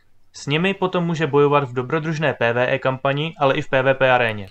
Tady píše Hanis, v Číně a Indii se tím živí. Jo, tak já ti hned řeknu, proč si myslím, že moc jako vlastně ne, nebo Možná někteří jo, ale je tam poměrně velká vstupní bariéra, hned se k tomu dostaneme. A kromě toho teda, no, dostaneme se k tomu. Další možností je umístit je na svůj pozemek, který nabízí další spoustu aktivit a proto se k němu ještě vrátím v pozdější části videa. Exis nevznikají jen tak samovolně. Jediný způsob, jak získat nové Exis, je vychovat je. Jakékoliv dvě příšerky lze skřížit a vychovat novou, která nese unikátní geny svých rodičů. Nedílnou součástí Což je princip známý už z CryptoKitties, jo, že se šlechtili takhle ty, ty, ty kočičky. Uh, Připomínám, přátelé, že tohle je jako nejhranější titul, co se týče jako těch NFT her a zároveň, už jsem si to zase tady úspěšně zavřel, ale zároveň je to jako nejzobchodovanější nebo, nebo, nebo hra, nebo respektive projekt, NFT projekt, který má nejvíc transakcí a vlastně největší zobchodovaný objemy. Díváme se na, na špičku aktuálního, na aktuálního jako NFT gamingu, jo? této hry je tedy také šlechtění, kterému se rovněž budu věnovat v pozdější části videa. Ve hře je možné získat celou řadu kryptoměn, ale převážně Ethereum. Samotní Exis mají reálnou hodnotu ve skutečném světě a jsou tedy digitálními aktivy, které lze nakupovat a prodávat na různých tržištích k tomu určeným. To samé platí také pro herní pozemky a herní předměty. Proto, ještě než budeme pokračovat, si musíme něco ujasnit. Nejsem žádný finanční ani investiční rádce a toto video neobsahuje žádné Dobře, kámo, přesně tak, to, to, to tam musí být. Investiční rady. Cílem tohoto videa je pouze informovat a vzdělávat, nikoli nabádat k nákupu investičních hra na začátek hraní. Který vás krok za krok to je komunitní stránka, která nabízí jednoduchý a přehledný návod, který vás krok za krokem provede ne už tak jednoduchou ani přehlednou přípravou na začátek hraní. Přesně. Ti z vás, kteří se zatím špatně orientují ve světě kryptoměn a v aplikacích s nimi souvisejícími, budou určitě Já zdravím kryptofana, který přišel klasicky na vrchol streamu a to je samozřejmě jedno obrovský NFT okýnko. A dneska to bylo zase jedno velké NFT okýnko. potřebovat silné nervy a nutnou dávku trpělivosti, než celým procesem projdou. Já se však pokusím vám celý proces usnadnit a podrobně vysvětlit. Axie Infinity má přeci nejsilnější hráčskou základnu, která stejným procesem prošla, tak to musíme zvládnout taky, ne? Chudáci. Návod nám v prvním kroku řekne, že si máme nainstalovat Metamask. To je nejpoužívanější Ethereová peněženka, ve které lze uchovávat všechna aktiva vzniklá na Jasně, blockchain jasně. PC tokeny. Známe, známe. Peněženka se nainstaluje jako plugin Jasně. Metamask. Zároveň Met- samotná komunitní stránka hry nabízí video, které vás instalací provede. OK. Do peněženky je také nutné poslat určité množství Etherea, ale tady přichází první problém. Hru nelze hrát zcela zdarma. Pro instalaci hry je nutné vlastnit alespoň tři příšerky Axis. Když se cena Etherea pohybovala okolo 200 dolarů, koupit si tři Axis nebyla velká investice. 200 dolarů, o tom mluvil tady, jo. Mimochodem tohle vydal 10.2. aktuální cena Ethera je 4200, takže ty ceny samozřejmě jsou úplně jinde. A vemte si už jako, eh, pokud chcete mít jako vlastně jako mainstreamovou decentralizovanou blockchainovou hru, tak nutíte lidi nainstalovat Metamask, chápu, jako jinak to asi nejde. Musí mít už nějaký Ethereum, protože budou nakupovat ty exíky, a napřed si musí pořídit Ethereum, stáhnout Metamask, nahrát na Metamask. Jako je tam hrozně moc jako kroku k tomu, než se vůbec dostanete k tomu, že si něco zahrajete. Ale pozor, to, to nejzábavnější teprve přijde. Nejlevnější Axie se na tržišti prodává zhruba za žádná celá 45 tisícin Etherea, což dnes dělá asi 70 dolarů. Takže Tak. jen pro samotnou instalaci je třeba zainvestovat minimálně 200 dolarů. Vy potřebujete tři ty exíky, než začnete hrát. Takže já jsem si to chtěl zahrát a samozřejmě jsem se na to vysral, protože jsem si pustil tohle video a jsem si říkal, ne, ani korunu, ty vole, ani korunu, protože jsem šel na ten Exi Marketplace a udělal jsem si research, hoši, udělal jsem si research. Teďka to obnovím a aktuálně tohle jsou seřazeny podle lowest price. 122 dolarů, 126 dolarů, 126 dolarů. Takže nějakých jako 3x 120, 360 dolarů, ještě jsem ani nezačal hrát. A to se vůbec nebavím o tom, že už bych musel mít teda Ethereum na Metamasku, což bych asi jako si tam poslal, to je bez problému, nebo si to napojil prostě na hardwareovou peněženku. Za každou tu transakci tady toho dementa, tady toho malého vošousta, bych dal ještě poplatky na Ethereum, který ani nevím, jaký teďka jsou, protože prostě to moc jako nesleduju a jako super to nepoužívám. Nevím, jak na tom je teďka Ethereum, ale úplně levný to nebude.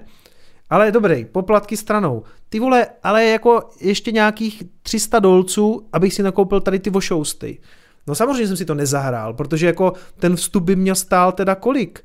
A 360... Já nevím, takových jako, takových jako 7 tisíc, že jsem nezačal hrát, ne? To se poseru. A to ani nepočítám poplatky, které jsou v současném bullrunu šílené. Já jsem své Exis nakoupil za nižší cenu a i když hra není úplně můj šálek čaje, alespoň je mohu využít v dnešním videu.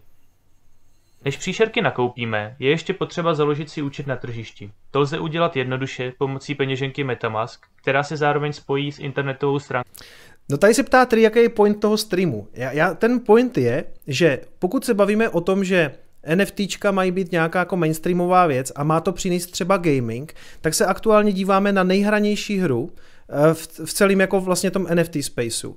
A jenom pro vstup nových hráčů to znamená tam naloudovat třeba 7000 korun. Takže mně to nepřijde jako něco, co by mělo být jako, to není moc přístupný jako normálním jako lidem z ulice. To, to znamená, že vracím se k tomu, kde se tam teda bere ten zobchodovaný objem a myslím si, že do jisté míry je to samozřejmě jenom vyspekulovaná věc, kdy se vlastně obchodují ti akcíci, protože, hm, protože to má nějaký hype, ale vracím se k tomu, že tu samotnou hru vlastně nikdo nehraje. Nebo hm, jako navíc ta hra je prostě jako hrozná. To jako, jestli tohle to je nejhranější hra, co se týče v tom NFT spaceu, tak je to dost bída.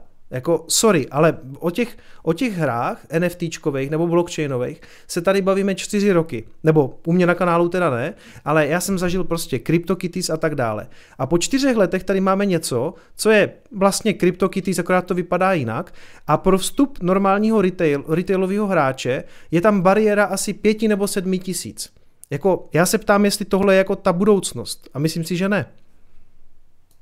tržiště. Pokud jsme zatím všechno splnili, nezbývá, než za zůstatek Etherea v peněžence nakoupit Jinak samozřejmě point tady toho streamu je dobrá zábava.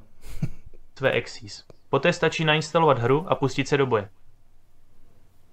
Když už jsme si vysvětlili, jak příšerky nakoupit, pojďme si také říci, jaké příšerky hra nabízí. Na tržišti Exi Marketplace si můžete vybrat z No a tak dále a tak dále. Co, je, co, je, co mě přijde jako úplně nejhorší je potom, jak ta samotná hra vypadá, protože já se vlastně jako bavím o tom, že, že je to vlastně hrozně o ničem. Hráč- Já tady pro, problém. najdete příšerek, který je celkem my, ať už v kampani nebo v aréně. V Infinity proti sobě bojují tříčlené týmy, ať už v kampani nebo v aréně. Proto je také potřeba vlastnit alespoň tři Exis. Souboje probíhají tahově, tedy příšerky provádí své tahy postupně jedna za druhou. Pořadí se určuje podle rychlosti jednotlivých příšerek, tedy ta s nejvyšší rychlostí začíná, pak druhá, třetí a tak dále. No, takže tak. Já prostě mám trošku problém s tím, že tohle to je že pokud se bavíme o tom celém NFT spaceu a tohle to je nejobchodovanější projekt, tak je to dost bídané, nebo jsem čistě jako škarohlíd NFTčkovej, protože a, pokud to má oslovit nějakou širší hráčkou základnu, tak kdo to dneska hraje? To, kupu, to můžou hrát v podstatě jenom ti lidi, co to Ethereum koupili jako levně, nebo spekulanti, kteří tam prostě otáčí ty jednotlivé axíky. A tomu jako dokážu porozumět, ale jako netvařme se, že tohle to je jako nějaká budoucnost nebo metaverse NFT. A ty ta hra je příšerná. Je to strašný. Jako, jako já dám 7 tisíc za to, abych se díval tady na tohleto. Jako, come on, kluci. Come on, ty vole. No, co se týče, kdybychom to dali od, kdybychom to dali od nejdražšího,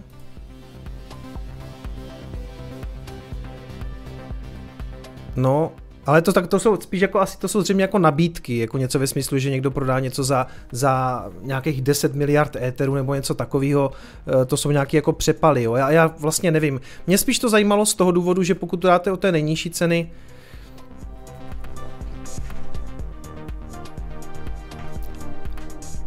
Bavím se o tom, jestli to má, jestli celý jako NFT má vlastně nějaký legit use a když, když se podíváte na ten legit use, ne, na nejhranější hru, tak zjistíte, že vstup vás stojí 7 tisíc a navíc ta hra je prostě strašná kokotina. Jo, o tom se bavím. Kicome, řešíš hru, ale spočítej si, kolik ti to vydělá. Ale no právě, to je, to je zase ten argument, že všichni říkají prostě jo, ale musí se podívat, kolik to vydělá. Uh, takže, dobře, takže my jsme se dostali do stavu uh, společnosti, kdy vlastně tyhle ty hry se hrajou kvůli tomu, že se tam dají prostě, um, že do toho vlastně noví investoři nosí prachy a my si tady hrajeme nějaký hry a, a šlechtíme si tady ty zvířátka a, a jsme potom všichni hrozně šťastní. No, nevím. Hele, je to pro mě bohužel jenom další důkaz, že je to asi dost jako hodně velká bublina, ale nechám se překvapit, ale myslím si, že to skončí podobně jako CryptoKitties. Takže tak, přátelé. Hanis píše, Bitcoin je taky pořád na začátku a platit se s ním nedá. Hele, Hanis, já nevím, ale tady se dneska vybralo docela dost peněz a z 90% to bylo Bitcoinem.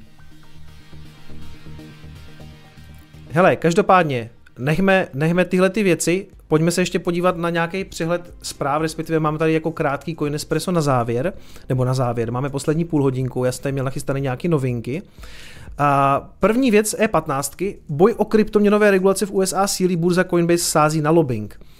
Hele, zajímavá věc v tom směru, že ve Spojených státech je lobbying v podstatě jako úplně normální věc a když chcete něco prosadit, tak je v celku normální, že vlastně registrujete lobbystu a ten potom jako vlastně bojuje za nějaký, za nějaký vaše zájmy. Hra o nastavení budoucích pravidel kryptoměnového světa nabývá na dramatičnosti. Coinbase, jedna z největších kryptoměnových burz ve Spojených státech, vynakládá v posledních měsících stále více peněz na lobbying. Snaží se ovlivnit přístup amerických zákonodárců a dohledových úřadů k regulaci kryptosvěta. Hele, vlastně mě na tom přijde asi nejzajímavější to, že oni sami přišli s tím, že by možná nebylo úplně od věci, kdyby vznikl jako jeden úřad, který by na to dohlížel. Já v tuhle chvíli nejsem schopen říct, jestli je to dobře nebo špatně. Pravda ale je, že v té Americe na ty kryptoměny dohlíží asi sedm úřadů. Je to SEC, jako, uh, že jo, um, Security Exchanges Commission, to znamená Eh, ten dohledový orgán nad, nad cenýma papírama, CFTC nad komoditama, a pak něco jako Controller of Currency, znamená jako by kontrolor měny, pak je tam něco jako IRS, jako daňový úřad a tak dále. A oni v podstatě řeší to, jestli Eh, jestli neudělat jako jeden úřad, který by to měl celou tu agendu na starosti. Já nevím, jestli je to dobře nebo špatně. Ve výsledku to může být jenom hor, může to být horší, může to být i lepší, ale pravda je, že teďka něco řekne SEC a najednou další měsíc řekne něco CFTC úplně se to třeba rozchází, takže tam jako mezi nimi je taková špatná koordinace. Každopádně, zvýšená aktivita burzy Coinbase a jejího generálního ředitele Armstronga přichází v době, kdy nový šep americké komise pro cené papíry Gary Gensler požaduje rozšíření pravomocí svého úřadu v oblasti kryptoměnových burz a souvisejících subjektů. Kryptoměnové trhy a jejich finanční produkty jsou regulovány mnohem slaběji než třeba tradiční burzy s cenými papíry či komoditní burzy. Takže tam je jako otázka, ta regulace nějaká přijde nebo v podstatě už přichází a teď je otázka, jestli teda vznikne jako na to přímo samostatný úřad. Chtěl jsem to tady spíš říct, protože tady oni někdy i psali, že Uh, nebo co je na tom zajímavé, že v letošním třetím čtvrtletí vynaložila na lobbying téměř 800 tisíc dolarů Coinbase, zhruba zhruba 17,5 milionů korun, jo. Takže snaží se tam prolobovat nějaký svoje věci. Otázka je, jestli to bude dobrý pro Coinbase nebo pro celý krypto odvětví. A... Hmm. Který se ptá, jo NFT kanál, proč se tu neřeší Bitcoin nebo Lightning? Hej, tri, vy jste trošku jako solty zbytečně v té, v té Ethereum komunitě. My si tady řešíme, jako co nás v celku baví. Co, ve výsledku, kdyby to nikoho nezajímalo, tak tady teďka třeba není 1500 lidí. Mě zajímá, nebo obecně baví řešit všechno, co se v tom kryptoměnovém světě děje. Já nutně nemusím řešit jenom Bitcoin, mám na to celý úvod do Bitcoinu. A baví mě řešit i jako jiné věci, co se v tom světě dějí a mám taky potřebu na některé věci upozorňovat tak, že mám uh, strach, že, nebo takhle, jsem skeptický u některých věcí a mám potřebu na ně upozorňovat. To je všechno. A každý si může vybrat, jestli se na to bude dívat nebo se na to nebude dívat. A jako pokud se ti tady s náma nelíbí, tak bohužel, jako já za to nemůžu. Každopádně NFTčka nás baví docela dost. Jako my tady máme už celku jako tradiční svoje NFT okýnko a dneska, dneska v tom NFT okýnku je, přátelé, ještě, ještě jeden Joker, ještě, ještě jeden žolíček, to si tam nechávám úplně na závěr, je to na závěr. Uh, jo. Řeší se teďka, jestli Čína náhodou tak trošku neotočila v tom, že by chtěla ty minery zpátky, jo? protože na Twitteru se to hodně řešilo, že vyšlo nějaké vyhlášení nějakého jejich jako zákona o tom, nebo zákona nějakého jejich úřadu o tom, že to nějak zhodnotili, že tím těžaři odešli pryč, že tam teďka žádní nejsou a že to vypadalo, že, že, že skoro tak jako brečí a láká je zpátky. Pravda je možná trošku jinde. Teďka vyšel dobrý článek na Decryptu, že my možná úplně neumíme dobře číst to, jak se ta Čína vyjadřuje, respektive trošku jako misinterpretujeme to, co oni vlastně chtějí sdělit. S tím, že na krypto Twitteru influenceri psali, že to vypadá, že Číňani budou chtít prostě zvrátit to, že jim utekli všichni ti mindři a budou je lákat zpátky. Nicméně říká, že my, co žijeme v Číně, a víme, jak funguje naše vláda, tak jsme v celku skeptičtí, protože jsme ani neviděli, že by to nějak pokrývali naše média. Protože kdyby to skutečně byla jako velká zpráva, tak na to se nalepí hned jako státní média, které hned budou prostě říkat jako tady je snaha dostat ty minery zpátky a udělali jsme chybu a tak dále, nebo něco takového, to, takhle by to asi neřekli, ale jako měli by tendenci i v těch médiích jako je tahat zpátky. Každopádně spíš to ukazuje na to, že když si to jako přečtete, tak oni spíš řekli, že se těch minerů zbavili a teď jde o to, jak to interpretujete. A dá se to interpretovat i tak, že vlastně to těm Američanům jakože dávají sežrat, že se těch minerů zbavili a oni si teďka jako tam tím zamořili jak svou ekonomiku, tím pádem nebudou schopni ovládat svou měnu a navíc jako si budou poškozovat jakože životní prostředí, protože je to hrozně neekologický a tak dále. Jo, takže eh, No ono to z toho listu nebo z toho, co zveřejnili, není úplně zřejmý. Každopádně z toho, co já jsem četl, to úplně nevypadá teďka tak, že by úplně strašně chtěli tahat ty minery zpátky. Že eh, pro ně do jisté míry je to o tom, že se jako vychloubají vlastně i před, svým, před svýma lidma, že se těch minerů zbavili a ti mineři přece dělali tu škaredou věc, že těžili to uhlí, pod, nebo ne těžili uhlí, ale těžili, těžili ty kryptoměny z toho škaredého uhlí a oni si jich teďka zbavili a v tom prohlášení je to i tak jako napsaný, že, že teď si to teďka, jako k sobě teda přitáhla ta Amerika a jakože dobře jim tak, jo. Takže z toho vyjádření je to spíš takový jako trošku, že se to dá vnímat i jako a, takový jako posmívání se. Každopádně stále zůstává, že vlastně Bitmain vůbec nedodává těžící stroje do Číny. Dodává vlastně, ať, ať jako čínská eh, firma, tak dodává všude jako do světa, ale ne vlastně vlastním občanům, respektive ne, ne čínským občanům. Tady je celé to vyjádření a ono vlastně z toho není jako úplně patrný, jestli, jestli ty jestli to hodnotí pozitivně nebo negativně, ono je to v podstatě takové jako obecné vyjádření a právě ti Číňani to čtou trošku jinak, než, než zřejmě my na západě. Každopádně Mastercard uh, se, přibližuje se to jeho začlenění kryptoměn do, toho, do těch jejich systémů, kdy oni navázali spolupráci s Baktem a vlastně díky tomu budou schopni nabídnout eh, těm lidem ve své síti nebo všem těm obchodníkům vlastně vypořádávání přímo v nějakých kryptoměnách. To znamená, provedete transakci, budete mít jak kdyby na účtu třeba Bitcoin nebo Ethereum a prostě strhne se a vlastně se jak kdyby přenese potom Mastercardu. Samozřejmě jenom jako nějaký jako zástupný symbol nebo token, ne přímo na blockchainu. Tam šlo hlavně o to, že Mastercard uměl pracovat se standardníma měnama, držel si nějaký jako balíky a ty koše těch státních měn a neměl kryptoměny. Teď vlastně bude výst Bitcoin úplně jako samostatnou v podstatě měnu a bude s ní vlastně pracovat úplně stejně jako třeba s dolarem.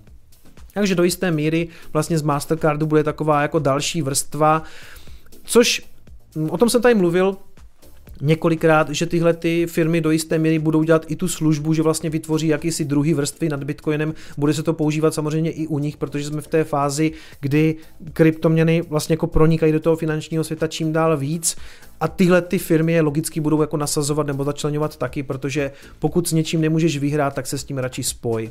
Takže to je jenom tak krátce k Mastercardu a a mimochodem se tam budou vyplácet i různé odměny a cashbacky, takže budete moct dostávat třeba cashback v Bitcoinu, jo? budete se ubytovávat v nějakém hotelu, ten nabízí nějaký svůj program a budou to vyplácet přímo v Satoshis, takže nebudete dostávat odměny v dolarech, ale přímo v Bitcoinu.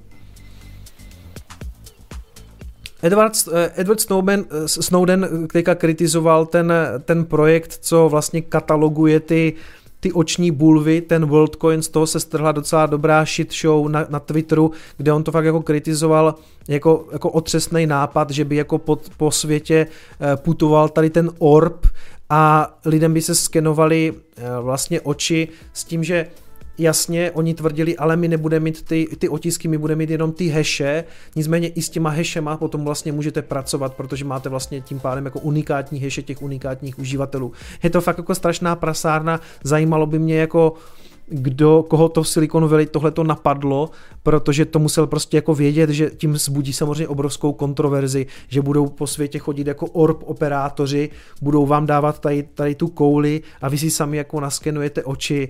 prostě, co asi tak čekali, jo?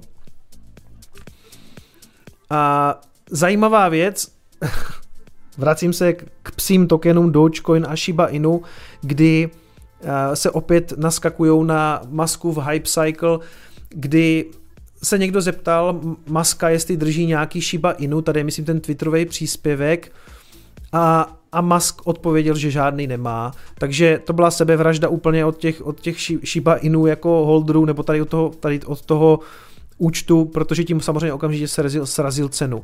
Nicméně mám pocit, že ona už je z toho zase venku, protože ta Shiba je skutečně asi úplně nesmrtelná, si to tady zkusím najít. Uh, nicméně oni měli jako takový pocit, jestli náhodou to jako nepodporuje víc než Dogecoin, pak řekl Musk, že vlastně drží Bitcoin, Ethereum a Doge. A ten Doge zase se vyjádřil tak, že má prostě jako pocit, že je víc takový jako lidovej a bla bla bla. A tam bylo vidět jako z jeho strany v tomhle směru pořád vidím jako v celku ne, velký nepochopení. A tady to myslím píše, lots of people I told the production, jo, Mm, jo, že ho s hodně lidma, co mluvil, tak jako drží Dogecoin a že on není žádný jako finanční expert, Jo, že oni nejsou žádní finanční experti ze Silicon Valley nebo, nebo, nebo technologie ze Silicon Valley, ale že prostě má pocit, že je to takové jako uh, taková měna lidí, jako Dogecoin. Hele, podívám se schválně na tu šibu, jenom tak, jenom tak ze zvědavosti. Ježíš Maria, to je strašný. Tam je zase nějaká pumpa. Já jsem si viděl nějaký divný, to snad není možný. Shiba USD na, na, na Binance. Jakože vážně. To jsou denní svíčky, jo. Ty vole. A který den to bylo, že on to sestřelil? Protože on něco protože on něco řekl a to fakt na chvilku spadlo, ale to, co je tam teďka, je teda nevýdaný. Takže ty vole, gratuluju všem, kteří to držíte, já se toho samozřejmě nedotknu ani klackem, nicméně Nicméně aktuálně prostě naší Inu zřejmě jako, jako all time high, no. To není možný. A co Dogecoin? Ten vypadá jak?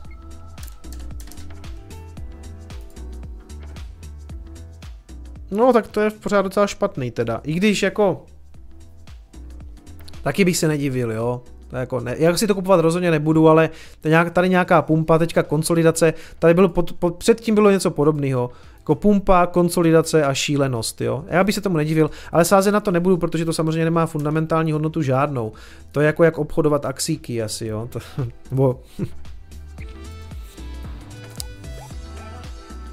Já to mám market cap, ale to je vlastně jedno v celku. To mám market cap, dáme si to s dolarem a to by mělo vypadat víceméně podobně, no.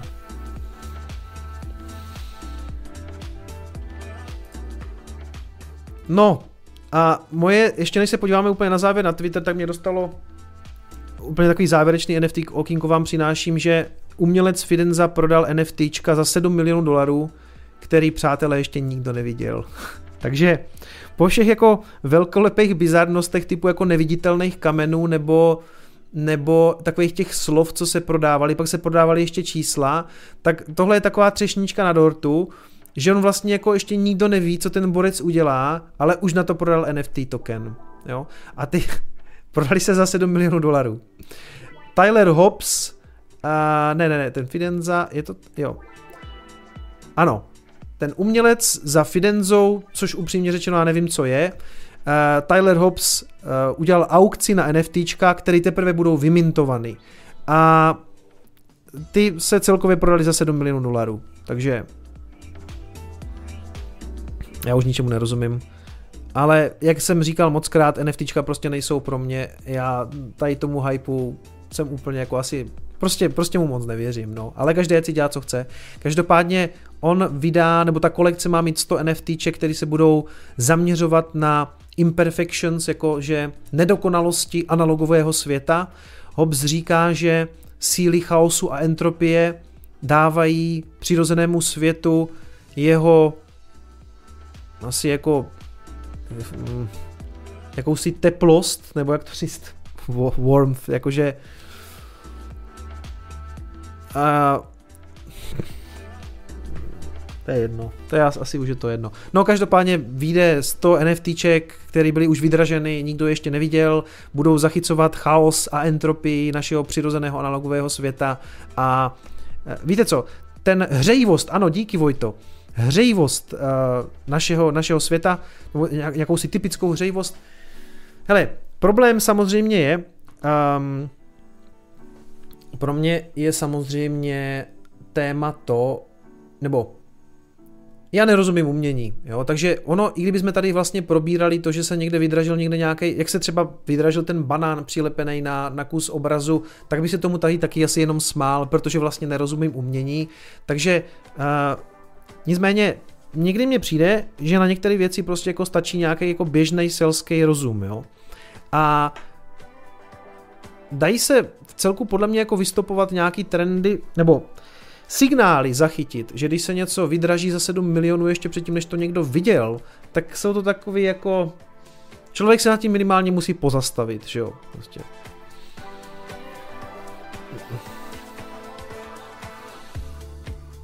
Není hlavní problém společnosti v tom, že se spousta lidí sere do věcí, kterým nerozumí, se mě ptá Tri. A ale jako nakonec si každý může vlastně k tomu říct, co chce a jako ostatní lidi ho vůbec nemusí poslouchat, který přece. Jakože dneska uh, prostě kdyby to ti lidi nebavilo, já samozřejmě z toho mám prdel a samozřejmě spousta lidí si může říct, že tomu nerozumím. A to je OK. Jako já to přece nikomu necpu. Jako pro nás je to dobrá zábava. Jako, promiň, ale tobě uh, nepřijde ti vtipný, že někdo dal 7 milionů za něco, co ještě prostě neviděl? Prostě jako nemůžeme se tomu tady zasmát a můžeme se bavit o tom, že já tomu nerozumím. Jo, ale já to tady veřejně přiznávám. To už tady všichni ví, že tomu nerozumím. Jenom prostě je podle mě docela dobrý, když mám já pocit, že si o něčem myslím, že je to tak trošku bublina, tak mám prostě potřebu to tady sdělit. To je všechno. No.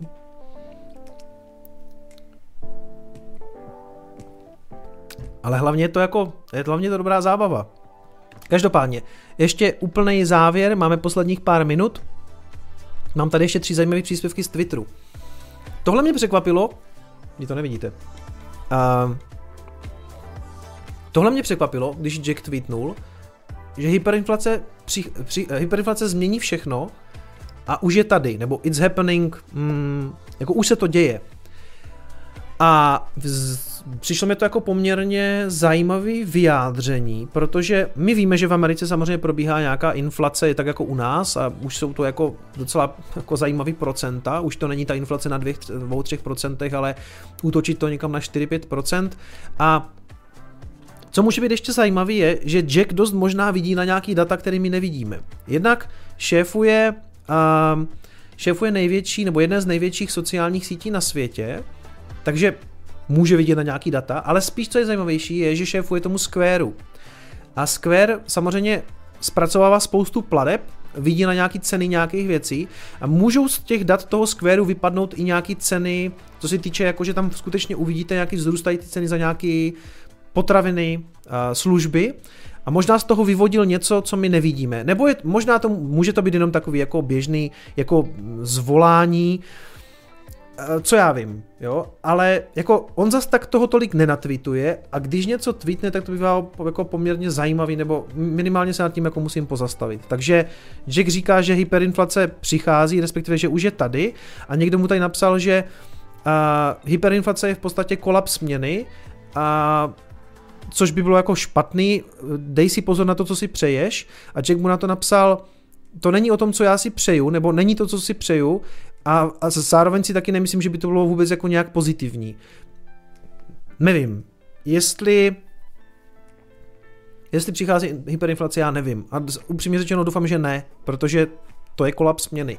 Ale nemyslím si, že by, že by třeba dolaru jako aktuálně hrozil uh, jako fakt jako nějaká aktuální hyperinflace, protože vemte si, že ti američani mají strašnou výhodu v tom, že i když natisknou poměrně dost peněz, tak tím, že je to v podstatě globální měna a používá se vlastně skoro všude po světě, minimálně třeba na, na, na nákup ropy a vlastně jako dolary skoro všude, tak než se to jako vlastně rozleze po celém tom světě, tak je na tom poměrně těžký spustit hyperinflaci, z mýho pohledu.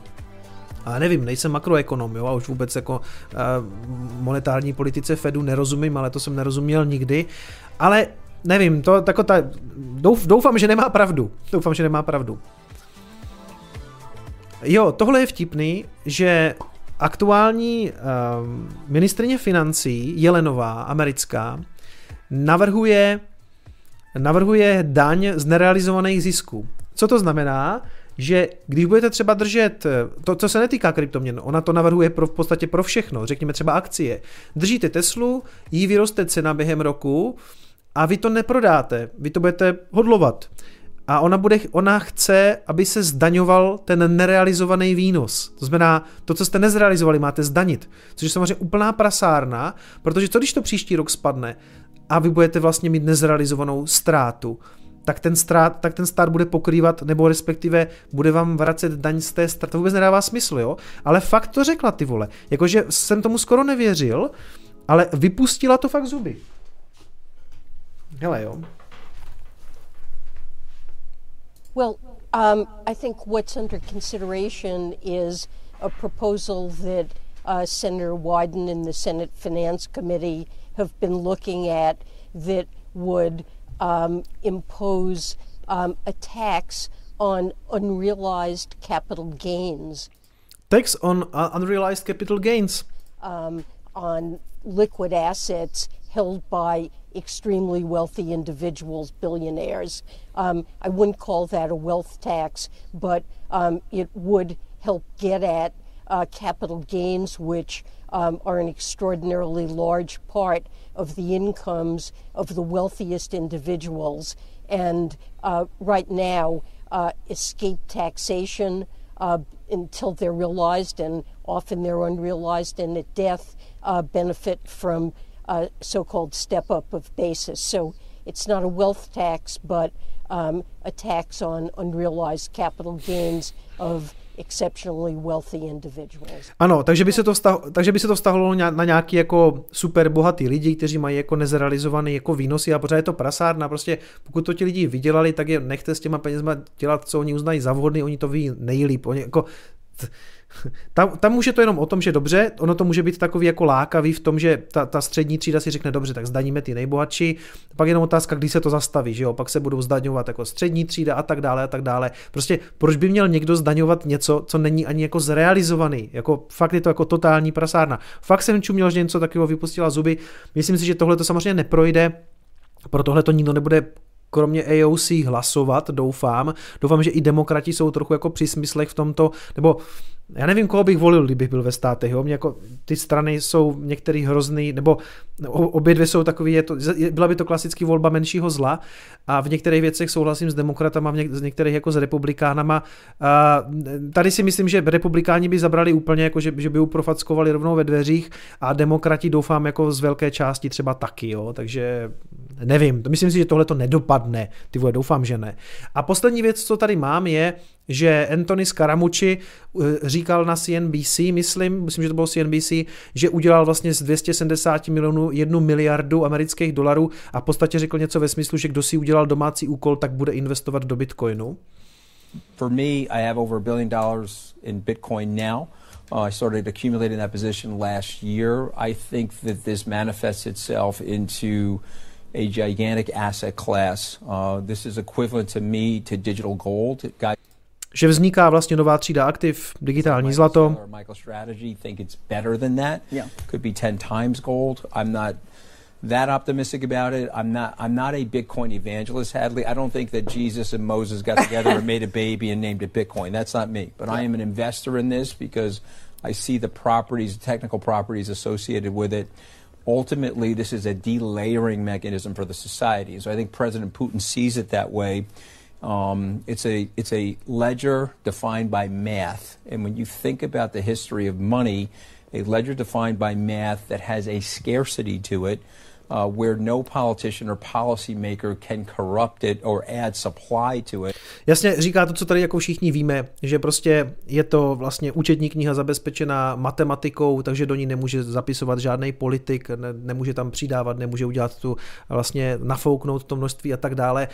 Ukazoval jsem to tady hlavně z toho důvodu, že z eh, se ta investice do Bitcoinu rozhodně vyplatila. On myslím začal investovat někdy mm, někdy na, někdy na konci minulého roku, zhruba rok to tam má a udělal z těch peněz čtyřnásobek, takže všichni ti jeho kámoši, eh, všichni ti jeho kámoši eh, z Wall Streetu se ho samozřejmě asi jako tají, nebo on jim to asi, on si prej údajně jako ty domácí úkoly fakt udělal, přečetl si uh, Bitcoin standard od Cypher Diena a myslím si, že ač tady o sobě říká, že vlastně není žádný evangelista, tak jako reklamu tomu dělal poměrně velkou a je to celku vzdělaný investor. Není to takový ten investor, který si to koupil kvůli tomu, že čísilku prostě eh, čísilko rost, jede nahoru, ale koupil si to, protože to, že to, že to chápe. Jo. Přátelé, Kryptov napsal jenom čtyřnásobek, přesně. Hele, ještě tady přečtu donaty. Něco tady myslím ještě naskákalo. A dada.